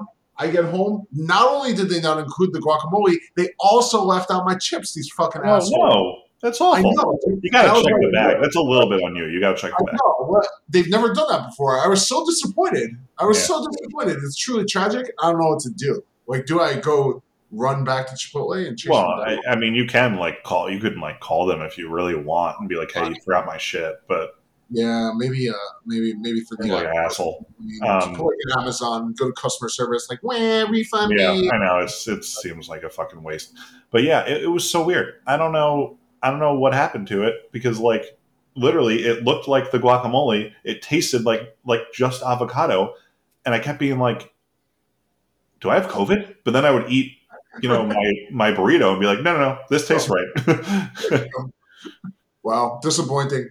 I yeah. don't all right. know. I, Alex, whose story is worse? um, Um, I think I think yours is worse. I think it's yours. At least I had that. Like I just ended up eating the chips plain after a while, which was fine. Yours is worse. Yeah, I couldn't even be disappointed. I got disappointed immediately. That's true. All right. I I did put some thought into this question while you guys were talking about Chipotle. Uh Thibs is basic like meat and potatoes. But, Oh yeah, that's that's the answer. Yeah. but but the meat has like a like gorgonzola butter on it or something that makes you think that it's way different and stinky. fancier. It's a Yeah, little stinky. yeah, a little, little stinky. I was more I was more thinking like fancy, like that's. Oh no, know- I was thinking, I was thinking like a stinky, delicious cheese. Oh, okay. So you want like uh I guess gorgonzola by itself is kind of stinky cheese. Yeah, that, that's why I said it, Alex. Yeah. now you're catching on. All right. Anyway, moving on. Next question. Uh all right. Could you so oh uh seen Jackknife Powerbomb and Thibs wants to know, which I think is hug, hug life right now. Could you jackknife powerbomb Thibs through the scores table at MSG? Physically, So, okay, what is that, Alex? Yeah, what So- exactly. are you guys familiar with a powerbomb? Yeah, it's like you pick someone up upside down and slam them into the ground, right? It's like they start with their head between your legs, and then you lift them up so that their crotch is in your face, and then you slam them down from there. Um, wrestling is more homoerotic than I knew. Uh, yeah, are you just learning this? I'm fucking Um, with you. I mean, I've never, I legitimately have never watched a second of wrestling in my life, except for like, you know, if I randomly accidentally see something on TV or whatever. Right. So so the jackknife variation of this though is that then in addition to having the the guy up, you have to then extend them outwards before slamming them down. So like their legs are still technically like touching your like shoulders, but you have to like get like a full extension of their body and then slam them down. So what do we think Thibs weighs? Like 240? How How tall is he? How tall is he? Like six foot maybe? Okay, so he's six foot. Yeah, He's got he's got quite the gut on him. We all know it. Um, I think 240 is reasonable. I think I think if he were if he were doing it if we were both doing it like a trained professional wrestler where he would be assisting me a little bit to ensure the move went off, I could do it. If he was if he was sandbagging and he was not doing his part as the other performer in the arrangement, I don't think I could do it. I think it would I think I could get him all the way to the the first part, but I could not get the jackknife extension if he was sandbagging. That's my answer. Do you guys have anything other than that? No. to? Okay. Zach, do you feel more confident in your physical prowess? I don't give a shit. okay. so, All right. So ZMP three What was the two three is? It's a fun visual. ZMP three two three is back. Building up, you guys will love this one. Then Yeah. building off of Hug's question, if you could choose one wrestling finisher to do on on Thibs, then which would you choose? Do you guys even know a single wrestling finisher? I'm curious. What is the Rocks is called the People's Elbow, right? Yes, you got one. Yeah. The most electrifying move in sports entertainment. Sure. Great. That's the one. That's God, what you that's the one. All right. Well, congrats. You want to do one of the most absurd moves ever, but also one of the most entertaining. Uh, so I that that would be pretty cool. Zach, you can't think of a single other wrestling finisher. No. Not if I said Stone Cold Stunner, can you picture what that is? What what part of no are you not getting? I just that was so part of like when we were kids. That I was also- so part of like the cultural zeitgeist. I don't know how that I have no totally passed idea you guys by. Like I have I also don't know what the People's Elbow looks like. I just know what it's called. yeah, thank you. Man, crazy. Look them up. Alex, you're a Uh, fucking dork. Yeah. I know I'm a dork. I never run Wrestling from that. It's fake. and I don't understand why so many people like it. It's Right. entertainment. It's like watching a play or something. Here's the thing: I will. I never understood it, and then I went to the Renaissance Fair, and they had a jousting tournament that was reminded me so much of wrestling, and I was enjoying the shit out of it because there was clearly like a heel, right, and everyone Yep. was jeering at it and like, "Oh, fuck Uh-huh. this guy," and he was like doing b- bad stuff, and everyone was like, "Oh, fuck this guy," and you knew the good guy would win, and then he wins, and everyone cheers. It was Yes. still dumb and for children, but for a 2nd Mhm. I got it. But on top of that, wrestling like is not like yes, it's it's fake in that the moves are not actually harming each other and the result is predetermined, but So the athleticism that they need to pull the stuff off is not fake. Like they're actually quite good athletes and it's fun to watch in that regard. Um so anyway, I would I would give Thibs a stone cold stunner without a doubt. That's the king of wrestling finishers and I would definitely do it to him. And he would sell it terrible. He would sell it like geriatric Vince McMahon uh and just like flop and it would not be great. But I would totally do that. So the people that are listening that that know what I'm talking about when I talk about selling and everything else, you know, hopefully you can appreciate that. Um, it would not be the Rock at WrestleMania 19 flipping over himself three oh times Oh my over. god! All right, please move on. All right. Moving to our next question, the continually darker Thibs questions. Uh, another Hug Life question. If we could crowdfund a hitman for Thibs, what are the pros and cons? The pros are that fell off a cliff. the the pros are that you know we couldn't be prosecuted as a single person, right? what? We'd have to be prosecuted we- as like we- a yeah, we'd have to create. We'd have to create an LLC. yeah, then we could be prosecuted as a business Oh, instead wait, of but dude, yeah, exactly. It's a limited liability company, so they Yeah. could just, you know, the business goes to jail, and we're On, on the other hand, it's I would pretty just- easy. It's pretty easy to pierce the corporate veil when you created the business to commit a crime. So I, I would I would just point to the limited liability part and say, in fact, I have zero liability in this. yeah, okay, that's, that's that'll go over well. That's the good shit. Now we're thinking. Now we're I, thinking. I would really, I, I'm, I would really love to see that. Just you, you in court being like, "Here's the thing, judge. What you don't understand is that this is a limited liability company. Therefore, therefore, my liability is limited to nothing. Good And this is and this, sir, is why Kill Thibs LLC is fully out of any- Kill Thibs LLC is not responsible at all for the death of Thomas Thibodeau. I think. First of all, I've never heard him called Thomas, and it sounds very funny. Is that a real name? That seems so ridiculous. yeah, like I, I don't know for some reason I just like I always imagined his name was Tom. Yeah, it's, uh, right? Like, there. That's not his real name. It's It's- gonna be Thomas though. It's definitely his real name. All Hold right. on. Anyway. All right. Moving to our, our final one from Vintage Randall. Where would you bury Thibs's body? Oh my. God. Wait, wait. Thibs is a junior. Oh, intrigued. Thomas Thomas Joseph Thibodeau Jr. Is it Ah. Joseph too? Eh? Yeah.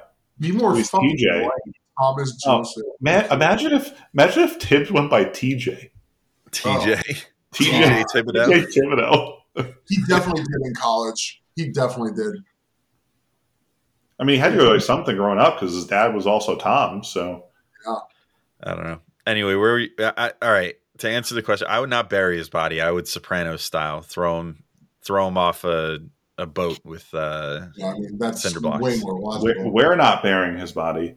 Kill Thibs LLC is hiring someone to bury his body. Yeah, kill kill Thibs kill Thibs LLC's official stance on this is that they would hire a boat and uh take take Hypothetically. Thibs to international waters and dump him. yeah, bricks on the feet. Everyone knows that. Absolutely. All right, moving to our next question comes from we're out of the Thibs section by the way. Uh comes to us from Jax three six five. Wants to know so the Knicks get beaten in the play in and are not in the playoffs this season at the draft lottery. They win it and get the number one pick. The Knicks draft Wembanyama with that pick. God, I don't even I'm like so I don't even want to answer these anymore because I know it's not gonna happen. But anyway, do you do you a trade Mitchell Robinson and play Wemby at the five with Randle at the four, or b trade Randle and play Wemby at the four with Mitch at the five? I, I just I don't know enough about Wemby yet to answer this question. Yeah. My my personal preference would be to go B because I love the wave of what the Cavs are doing. But you also just want to trade Randle, so of course Yeah, Right. Well, because then well, because then you you draft a like generational four or five talent who is too thin right now to play five. So I don't think I would want to have to have him take his lumps there. Do the Mobley, the Evan Mobley method. Let him play four for a little bit because he's athletic enough to keep up with guys. And then let him mature into being a five rather than throwing him there right away. Plus, then you can still like you could cash out heavy on Randle when his value is super high, and you have the like the, uh, what you guys are talking about then with like the the goodwill aspect of it. You have the cover of like, well, we just got like the biggest prospect since fucking LeBron. So of course we have to clear room. Yeah, Sorry, I, I mean, the, the answer is B. The answer is B. Yeah. Uh, all right. So we can move to our next question because again, I just ugh, and I don't want to fantasize too much about Wemby. Uh, a couple more quick ones from uh, or uh, from Villain X. This might, well, the second part will definitely be just for me. Uh, but first part, discounting your own podcast. If you could listen in on a pod recording, which one would it be? If you don't really listen on your own pod, feel free to include your own podcast. That's, we're not going to do that. Uh, also, does listening on pod recordings mean listening during editing or editing doesn't count because it's not part of recording technically and then what does editing your podcast involve is there editing so you guys don't have to ask answer the editing parts are there any podcasts that you're a big fan of though that you would want to sit in on a recording of Mm, I don't. I don't. I mean, I don't listen to that many podcasts anyway. To like sitting in seems kind of boring. Would I like to meet the people who do the podcast? Yes, but would I like to sit in on it? Not really. So same thing I'm going to hear anyway in two hours. So, eh, I do it, but like, eh, you know, Okay, well, Okay. what's the answer? I don't even know, man. I don't really listen to that many podcasts anymore. I got to be real. I'd have to think about it, really go back and judge everyone really thoroughly. Jesus Christ. Because this Like, is a they- what are they super important question. Seriously, Yeah, this is not a big deal. You don't, uh, you don't want to just go anywhere. You're going to be sitting next to them for an hour. It's a long time. All right, Matt, what's your answer? Uh, most, uh, well, not most. A lot of the people in Discord know, at least the people who participate in uh, a lot in the baseball um, chat, which is like really the only part of the Discord I participate in. Um, know that I love for all your kids out there, which is the Baseball Perspectives Men- Mets podcast. I would like to listen in on that because they're always cutting shit out because they accidentally talk about things they like should not be talking about because it's private information. So I would want to hear all the private information. Cool. Yeah, I like that.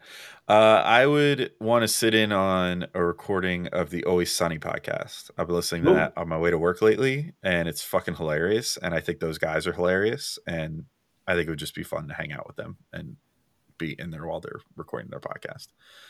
Um, as far as the latter part of this, so does listening on a pod recording mean listening during editing, or editing doesn't count because it's not part of recording technically? I mean, the way I'm considering this, I would not then edit the Always Sunny Guys podcast for them. so in the in the specific scope of this question, I would not consider that to be part of listening. As far as like our podcast, I do uh occasionally take notes while doing this. Although ours generally I don't have to ever worry about cutting things out or whatever. And I think people kind of like that we just have like an unfiltered conversation for like two hours. Um as far as like locked on Knicks, I will sometimes try to make note of when ad breaks are going to be or when they are. So that then I know where to go when I'm editing those because those have a quick turnaround time. Uh, if someone like Schwinn is on, who always curses no matter what, even if I tell him that, we don't do cursing on Locked on Knicks anymore, um, I'll have to take down timestamps of when he cursed. I think I shared one of my documents the one time, and it was just like clear segments of like when Schwinn was talking based off where the uh, the timestamps were that I had to bleep out. Um, so that's part of it. Uh, and then what goes into editing the podcast and is there editing? Yes, obviously there's editing. Uh, it depends on what I'm doing for any given podcast. This podcast used to be pretty editing intensive, but I have scaled it back a little bit. So, like, I used to always add the "you got mail" sound in front of every question, but you don't do that anymore. no, that legitimately is like a, a couple hour process sometimes, depending on how long the podcast is. That's Um, crazy. So my my personal amount of time that I've been able to dedicate to editing this particular podcast has been less lately. So now I just add in like the intro theme, the outro theme, the um the uh after dark theme, uh, and that's usually pretty much it. Uh, but leveling the podcast is a thing. So like especially for this one in particular, Matt's audio always comes in like the waveforms are always kind of like maxed out. So Mine look I- good today, though. yeah, they're not bad. Um, it's been a little better lately overall too. Yeah. But for a while there, yours would come in way louder than everybody else's. So then I'd like kind of uh, decrease your decibels a bit. I would increase mine and Zach's to sort of match it up. And then I run this thing called compressor, which will sort of even out the peaks of all of our audio. And it tends to make it sound pretty good. Um, I'll go through occasionally like uh, on Zach's mic, I think sometimes there's issues with a little bit of uh, uh, echo. And so I'll go in and, and just like edit out portions where like Zach isn't talking uh, on the individual waveforms. And then I eventually combine it all into one track so that I can kind of manipulate the whole thing. Um, then let's see, what else do I do I do? Uh, as far as like locked on Knicks, I do video editing too. So sometimes it's as simple as just trimming the edges of the episode if we do it all in one take. But other times, like if we interview somebody, um, we'll do the interview without do- recording our ads and intro and then record those afterwards. So then I add that in post. So, you know, I'll trim the actual conversation of the episode and then I have to, you know, I put the recorded intro up front, usually a little like fade video transition, and then find points where I want to split the segments for locked on because we have our our uh, two mid roll ad breaks that we have to hit. So then I'll uh I'll find a spot to split the conversation. Usually like if it's a guest, I'll try to find like a point that the guest ends on right before we ask a new question. Uh, so I'll split it there, put the ad copy in the middle, and then sandwich that all together, add some transitions. Um, then it's just a matter of like uploading it to various places. So like for here, we're still just on audio, though we'll probably switch to YouTube because we're switching all the Strickland pods to YouTube. But like for Locked On, it's like record the episode, get all that editing done, whatever it is that needs to be done. Sometimes there's more intensive stuff too, like like if we record on Zoom or something, I have to then manually put stuff on like a backdrop. But luckily, we use this program that usually does that for us. Um, and then it's a matter of like upload it to YouTube, write out a title, write out the description, write in various like little SEO tags and shit. Um, make a thumbnail for it, which we use Canva for, which is pretty easy. Um, and then there will be programmatic ad breaks they're called which is where you add the points where I'm sorry, Alex. This is so boring.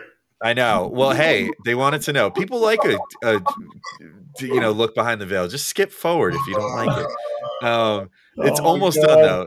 But you add the ad breaks and then and then you know just publish it and make sure it goes off the time you want and then you know whatever. So it's i mean it's a process that sounds like a ton but i've gotten down to for an average episode of locked on Knicks, i can usually produce it in like an hour or so and Is have it a full, lot fully less posted. time? Women's What? time? Never mind. You say, is there less time? anyway, all right. So that's the answer to that question. Sorry for boring you guys. I mean, I I just I totally tuned you out, and then I was like, "Oh shit, I haven't been paying attention for a while. I better, I better." check sure. And then you were still talking about it. and I was like, "What the fuck?" all right. Well, Matt, this next one goes directly to you. So screw you. I'm ready. Uh, Jax three six five uh, that a sh- baseball question? Oh, Jesus.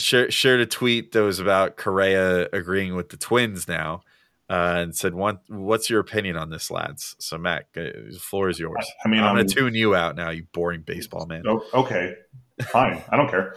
Um, I'm. I'm like, I'm not happy. I. I think this.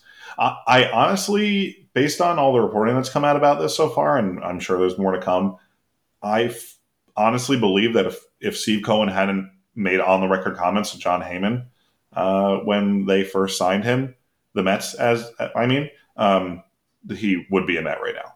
Um, so I'm I'm doubly pissed about this.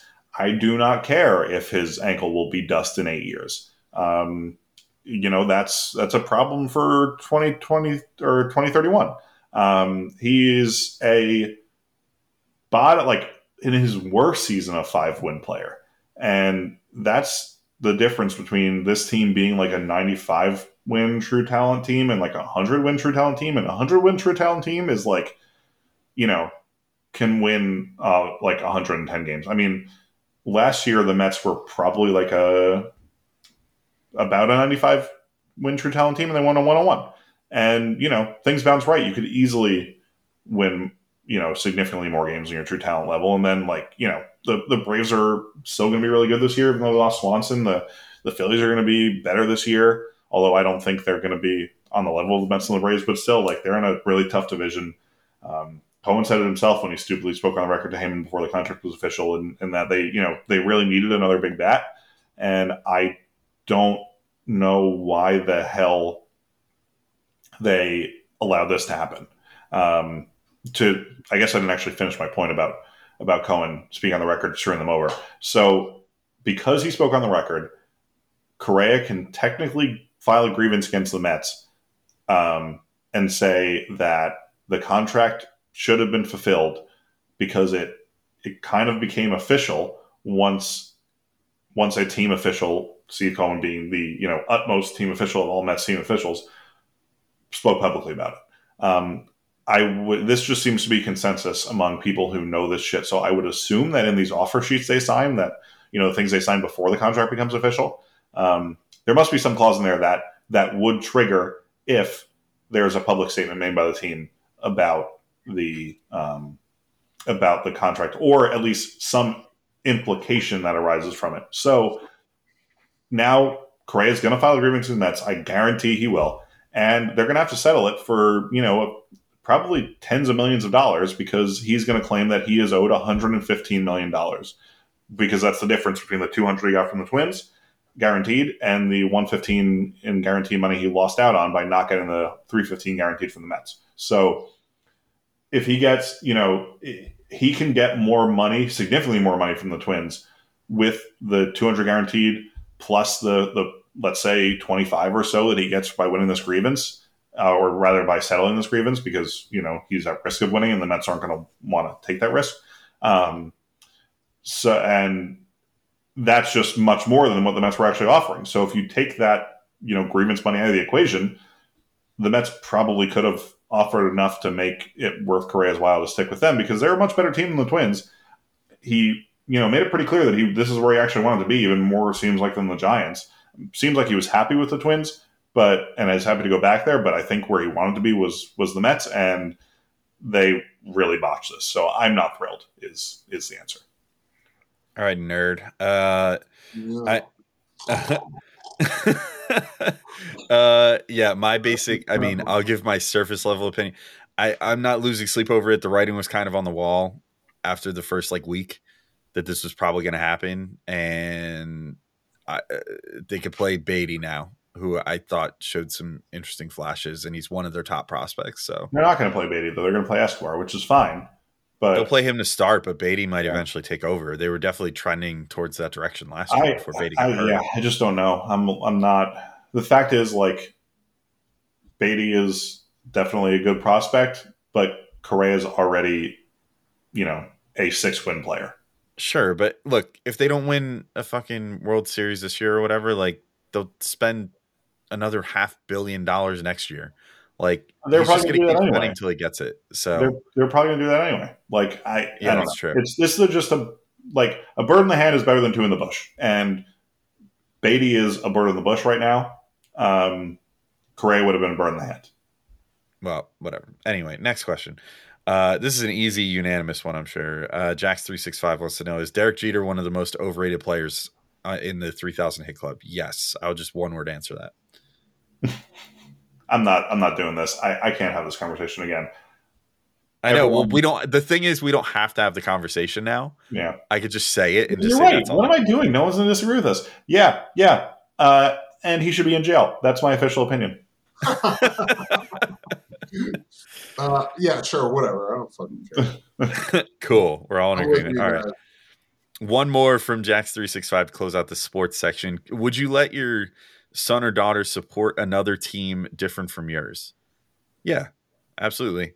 My number one rule would be though, like I would make them understand that I'm going to give them endless shit if my team beats their team. And so therefore they should probably just side with me so that we could be happy and or miserable together. Which would mostly be doing my child to a life of misery based off my sports life so far. But who knows? Uh, so yeah, I think that's my my general stance on that. Do you guys feel any differently? Nope, I agree with you. Yeah, yeah, solid. I agree. Zach, what do you think? Yeah, Would you disown your child if they were a Nets fan? no. Zach is so clearly out. No, they can do whatever they want. I'll just like really strongly discourage it, but more like more subtle, you know? I'm gonna, Yeah. be, I'm gonna be sneaky with it. yeah, that's kind of how I. I mean, I would strongly push them towards supporting my teams, but if they were Right. ultimately like, Right. But you Oh, just like, remind them that Kyrie Irving is, you know, a horrible person. But but you like leave out a book, you know, like, or like a magazine article. yeah, You gotta be subtle. Yeah, exactly. Uh, all right, moving to our next questions. This is where we get to the nerdy ones. We only got like three nerdy questions this week, so not not too bad. We're actually almost done, so only a few more questions. Uh, Knight of Cups wants to know: You have an Avatar-sized budget to adapt one video game into a movie. What game are you adapting? Do you guys have a relatively quick answer to this? Zach, Yeah. perhaps as a Halo. gamer, Halo. Halo Halo's already been adapted. No, not in a movie. Number one. Number two, the TV show was um, an alternative take. It didn't work out very well. Was it bad? Um, um, kind of. Yeah. It- a lot of people. I mean, I think it was okay. They did a different take on the source material. I kind of liked where they were coming from, but it was just poorly executed. Uh, I would be interested in seeing something there's a lot like sci-fi in general has a lot of cool stuff you can do with cool ideas that you know these big things can possibly do if you had someone who had the balls to do it. So I would like to see Yeah. a Halo. Yeah, and Halo would be very visually stunning too, with an Yeah, Avatar size budget. too. The whole Halo experience is fucking incredible. Yeah. It's just like you need a story to match it, and you know, okay, let's throw let's throw uh, Denis Villeneuve an Avatar budget and see what he could come up with, eh? Yeah, yeah. Uh, Matt, what's your what's your choice? I mostly only play Nintendo games, and I don't really think any of those are ripe to be adapted into a movie. Super Mario movie won't do it for you.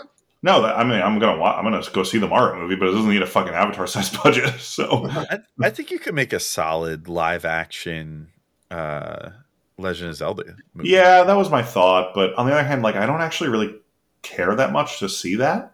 yeah. Like I don't think you could. Pokemon is my favorite video game overall. Probably, I don't think you could make that into a good movie. They did with Detective Pikachu. Yeah, I mean, Detective Pikachu was was amusing, but like, you know, if you're like just literally taking like, let's take the story of Red and Blue and make it a movie, it's that's like whatever. I mean, the thing is, it's already been done on an anime 20 years Right, ago, and it's right. timeless. So Yeah. you'd be like, it would just be looked at as cash grab. exactly. So So I, Uh, my answer is I wouldn't. I wouldn't. I think my answer, there's no guarantee that they're not going to do this at some point, but I would say uh, Knights of the Old Republic for sure. Star Wars Knights of the Old Republic. Oh yeah, I think they're probably going to do that. Yeah, I mean, it's just. Well, they're, they're remastering the game, but there was talk that they were going to make an Old Republic trilogy or something at some point. I feel like it. No, I, I'm sorry, I, that wasn't clear. I feel like if you're remaking that in a in a visual format, it should be a TV show, not a not a movie. I think you could do that in a movie. It would. It would maybe. I mean, you know, you get rid of all the gameplay and everything, and just condense everything just down to cutscenes. It was probably about three hours.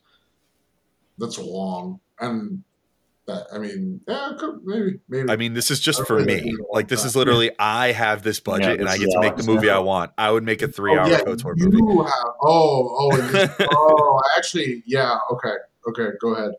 So yeah, it's it's KOTOR. I think it's I think it's in my opinion the best best video game I've ever played. It's always the one that comes to my mind when I think of like best video game. Um it I yeah. So that's it. Nothing more to add there. Uh all right, next question comes from Jax365. We got two in a row from Jax actually. Uh, another something that brings up Star Wars. If you must eliminate one of Star Wars, the MCU, or Lord of the Rings, which one will be gone and why? I, let's keep this brief. We talk about these so many fucking times. Bye So bye. Zach, Zach, give me a give me a one sentence or like one paragraph answer. Fuck the MCU. See ya. Okay, Matt. Um, I th- think I'm getting rid of Star Wars. It just has the most. It has the highest miss rate. Yeah, I'm. I'm definitely between Star Wars and Lord of the Rings. I just really do love the MCU stuff, but I think ultimately Star Wars means more to me on like an emotional level based off like childhood nostalgia and stuff. So as painful as it is to do, I would probably get rid of Lord of the Rings. Uh, even if the miss rate is not and even if the Peter Jackson Lord of the Rings trilogy is like one of the best films. Yeah, I mean, I guess technically the Lord of the Rings miss rate is is maybe actually the highest, just because the Hobbit movies sucked and there were only you know seven Lord of the Rings things. But Yeah, although Rings of Power was really fantastic. well, that's and So- so were all the like the good Lord of the Rings things, Rings of Power, and then the three original movies are all so amazing that I don't really care that. Well, Hobbit yeah, they're well. better than the highest highs of Star Wars or the MCU. I don't think that's arguable. Well, I think- think, it is. I I mean, I I don't think that Rings of Power is better than the high highs of Star Well, Wars no, or MCU. But the Lord of the Rings trilogy, the Yeah. original. that I agree with. Yes. yeah, I think so too. But I, I do think that. Yeah, I don't know. I, I still think I would, I would still axe. Yeah, we each picked a different one. Yeah. Yeah, we did. Interesting. All right. Uh last question. Maybe I should have asked this right after the video game one. Uh Jax365. So the Last of Us TV show is coming out this weekend. How excited are you about it? Um I actually have still I have a copy of it in my PlayStation library, and I still to this day have not played and beaten Last of Us yet. Um, Matt, I'm assuming you haven't. Zach, have I've never Last played it. Yeah, I've never played it, but the trailer looked incredible, so Yeah. I'm on board. I'll probably mean- watch the show. I just don't like. I don't know. I'm not really feeling that compelled to watch it. I'll, I'll probably give it a shot. I honestly loved The Walking Dead, and a lot of what I've seen is like it's like Walking Dead, but like kind of better because it's an HBO show. And I'm like, sold, done. Yeah, Like, I'm not a huge. I'm not a huge zombie guy. Well, it is it is very zombie forward. No, I know, which is why Its I'm not sure I'm going to watch it. But Yeah. it does seem good. I don't know. By the way, you um you, you missed Jackson's question where he asked me what I was doing on my Visual Boy Advance. Oh well, yeah. I okay. Do you want to answer that? I, I was going to answer. Yeah, I'll tell him. Okay.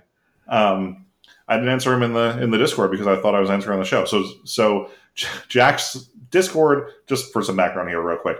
Discord, when you place when you use certain apps, Discord will like tell other people that you're using that app. Um, so I was using Visual Boy Advance, which is a Game Boy Advance emulator today, and Jack saw that I was doing that, so he asked me what I was doing. What I'm doing is I started last night a um, sort of like kind of a like modified Genlocke, which is basically a Pokemon Nuzlocke. If you don't know what a Nuzlocke is, just look it up yourself. I don't want to waste time explaining it.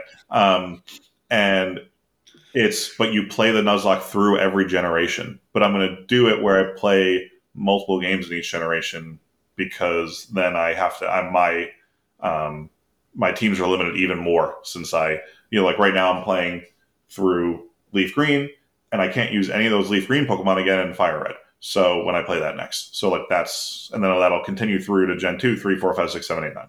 So that's what I'm doing. So wait, what's the point of playing them all in a row then if you can't carry your Pokemon from one game to the next? Because well, what I because for example, like the Pokemon I've used in Leaf Green, I can't use them again in Fire Red or Heart Gold or Soul Silver or Omega Ruby, Alpha Sapphire. oh, you mean like the like straight up? You can never have another like Charmander. Exactly. I picked Charmander Uh, in this game. I can never use Charmander again. Oh man, dude, why do you? Jesus Christ! I don't. First off, how do you find the time to play all these games? I, I haven't even played fucking the latest one yet. I mean, Violet, I finished in like three days. You know, I just I'm still working on Scarlet. flew through it. But Oh man. um, which, yeah, I mean, I, I don't know. Like, I last night I didn't have anything to do after work, so I decided to start doing this. I played for like three hours before bed, and I'm like, I played for another two hours after work today, and like, I'm on like gym five right now. nice. Doesn't take up that You- much time. You are a madman. All right. Um, all right, now we'll move on to our last two questions, which are Knicks uh, not very after dark, but Knicks mailed out back after dark. Hello, ladies.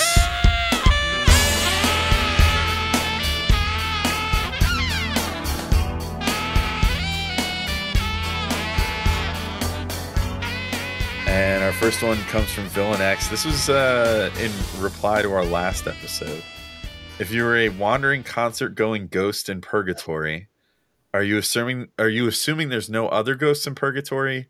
Or are you assuming you either can't see or can't communicate with these other purgatory ghosts? Uh, I'm so confused. What? You don't Do you remember, remember the stuff? last the last episode we were talking about like if you were in purgatory you could just go like do shit? And you were talking about like, oh, just go to lots of concerts. Oh. Uh, vaguely, vaguely recall something like that at some point. But So- wait, but it doesn't clarify, right?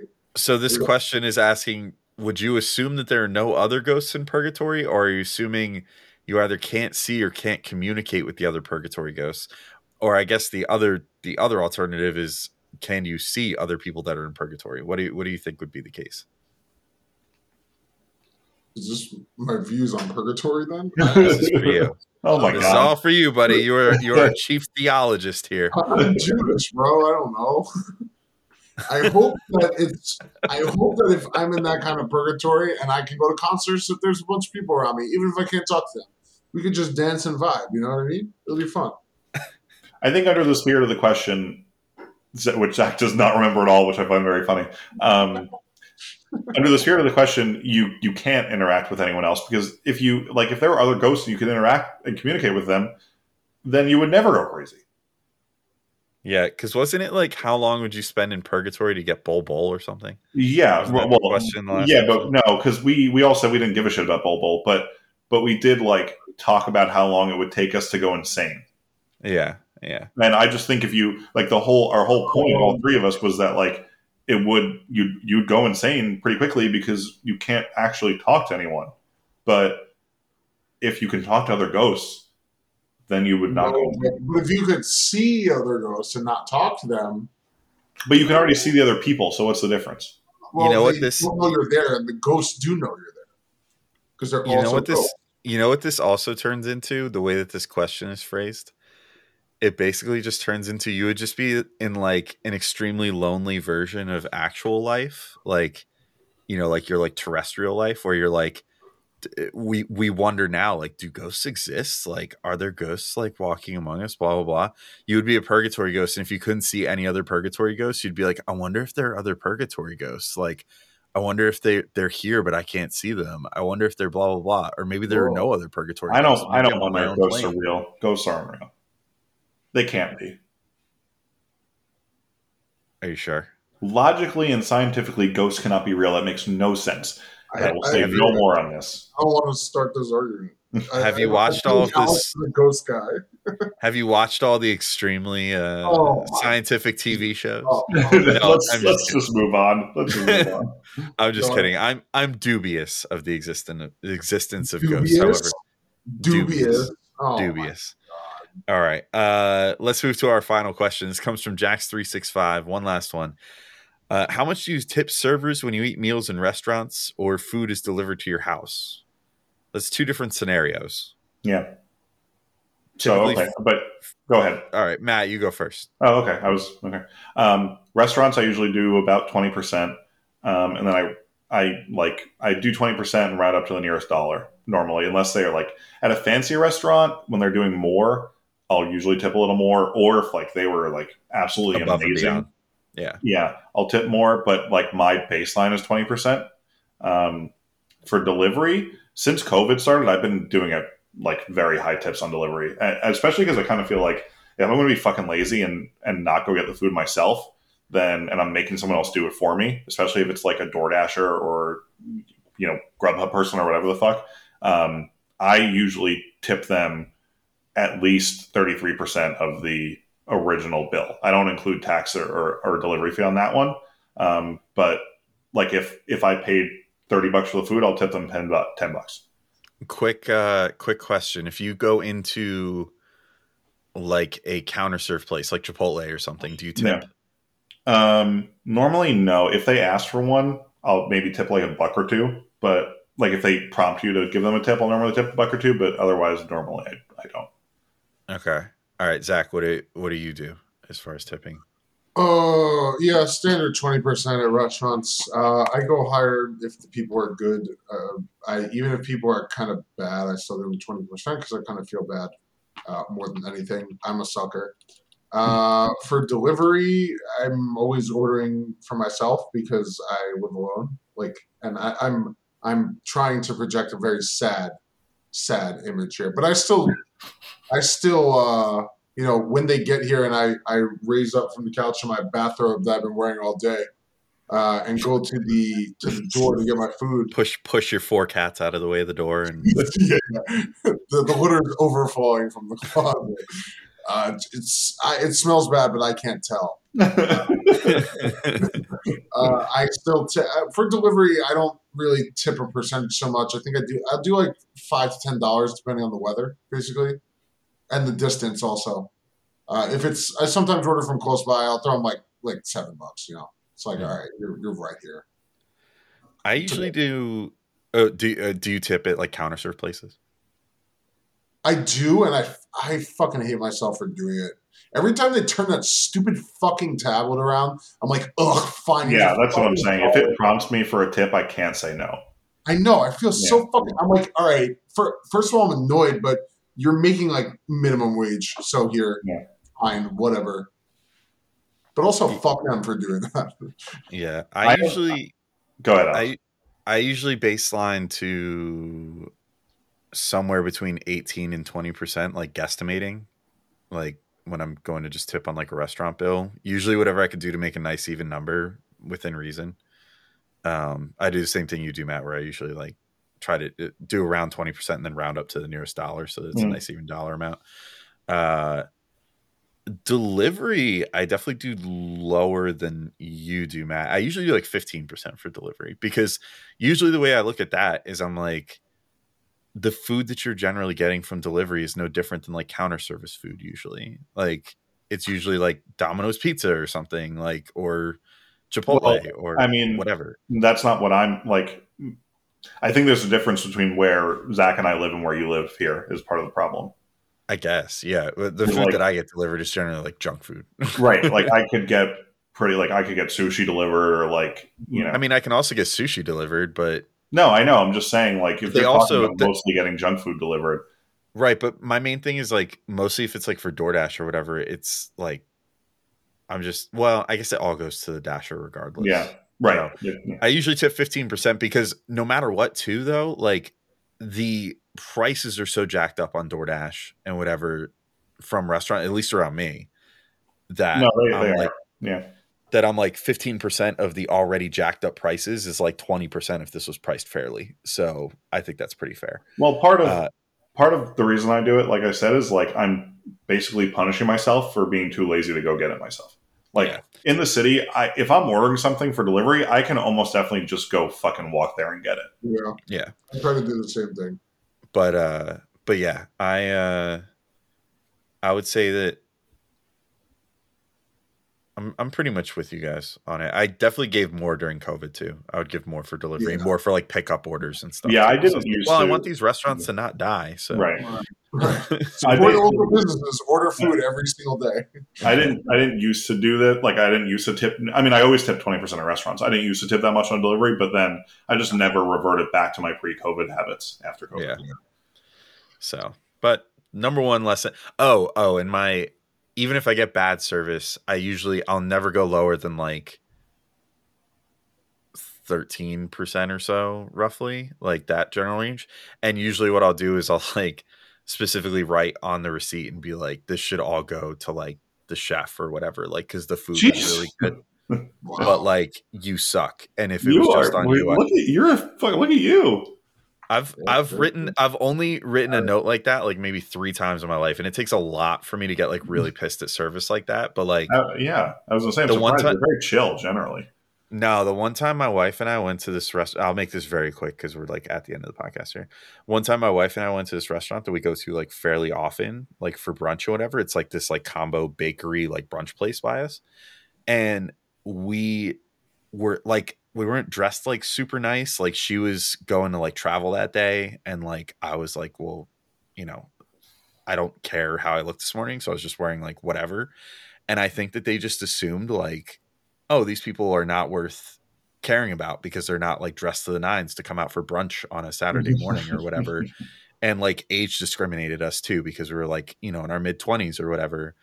And they like, th- th- there was, so our server like rarely was coming by. And you have to understand this is a restaurant with like six total tables. Like, so they were being very attentive to every table but our table, which was really bizarre.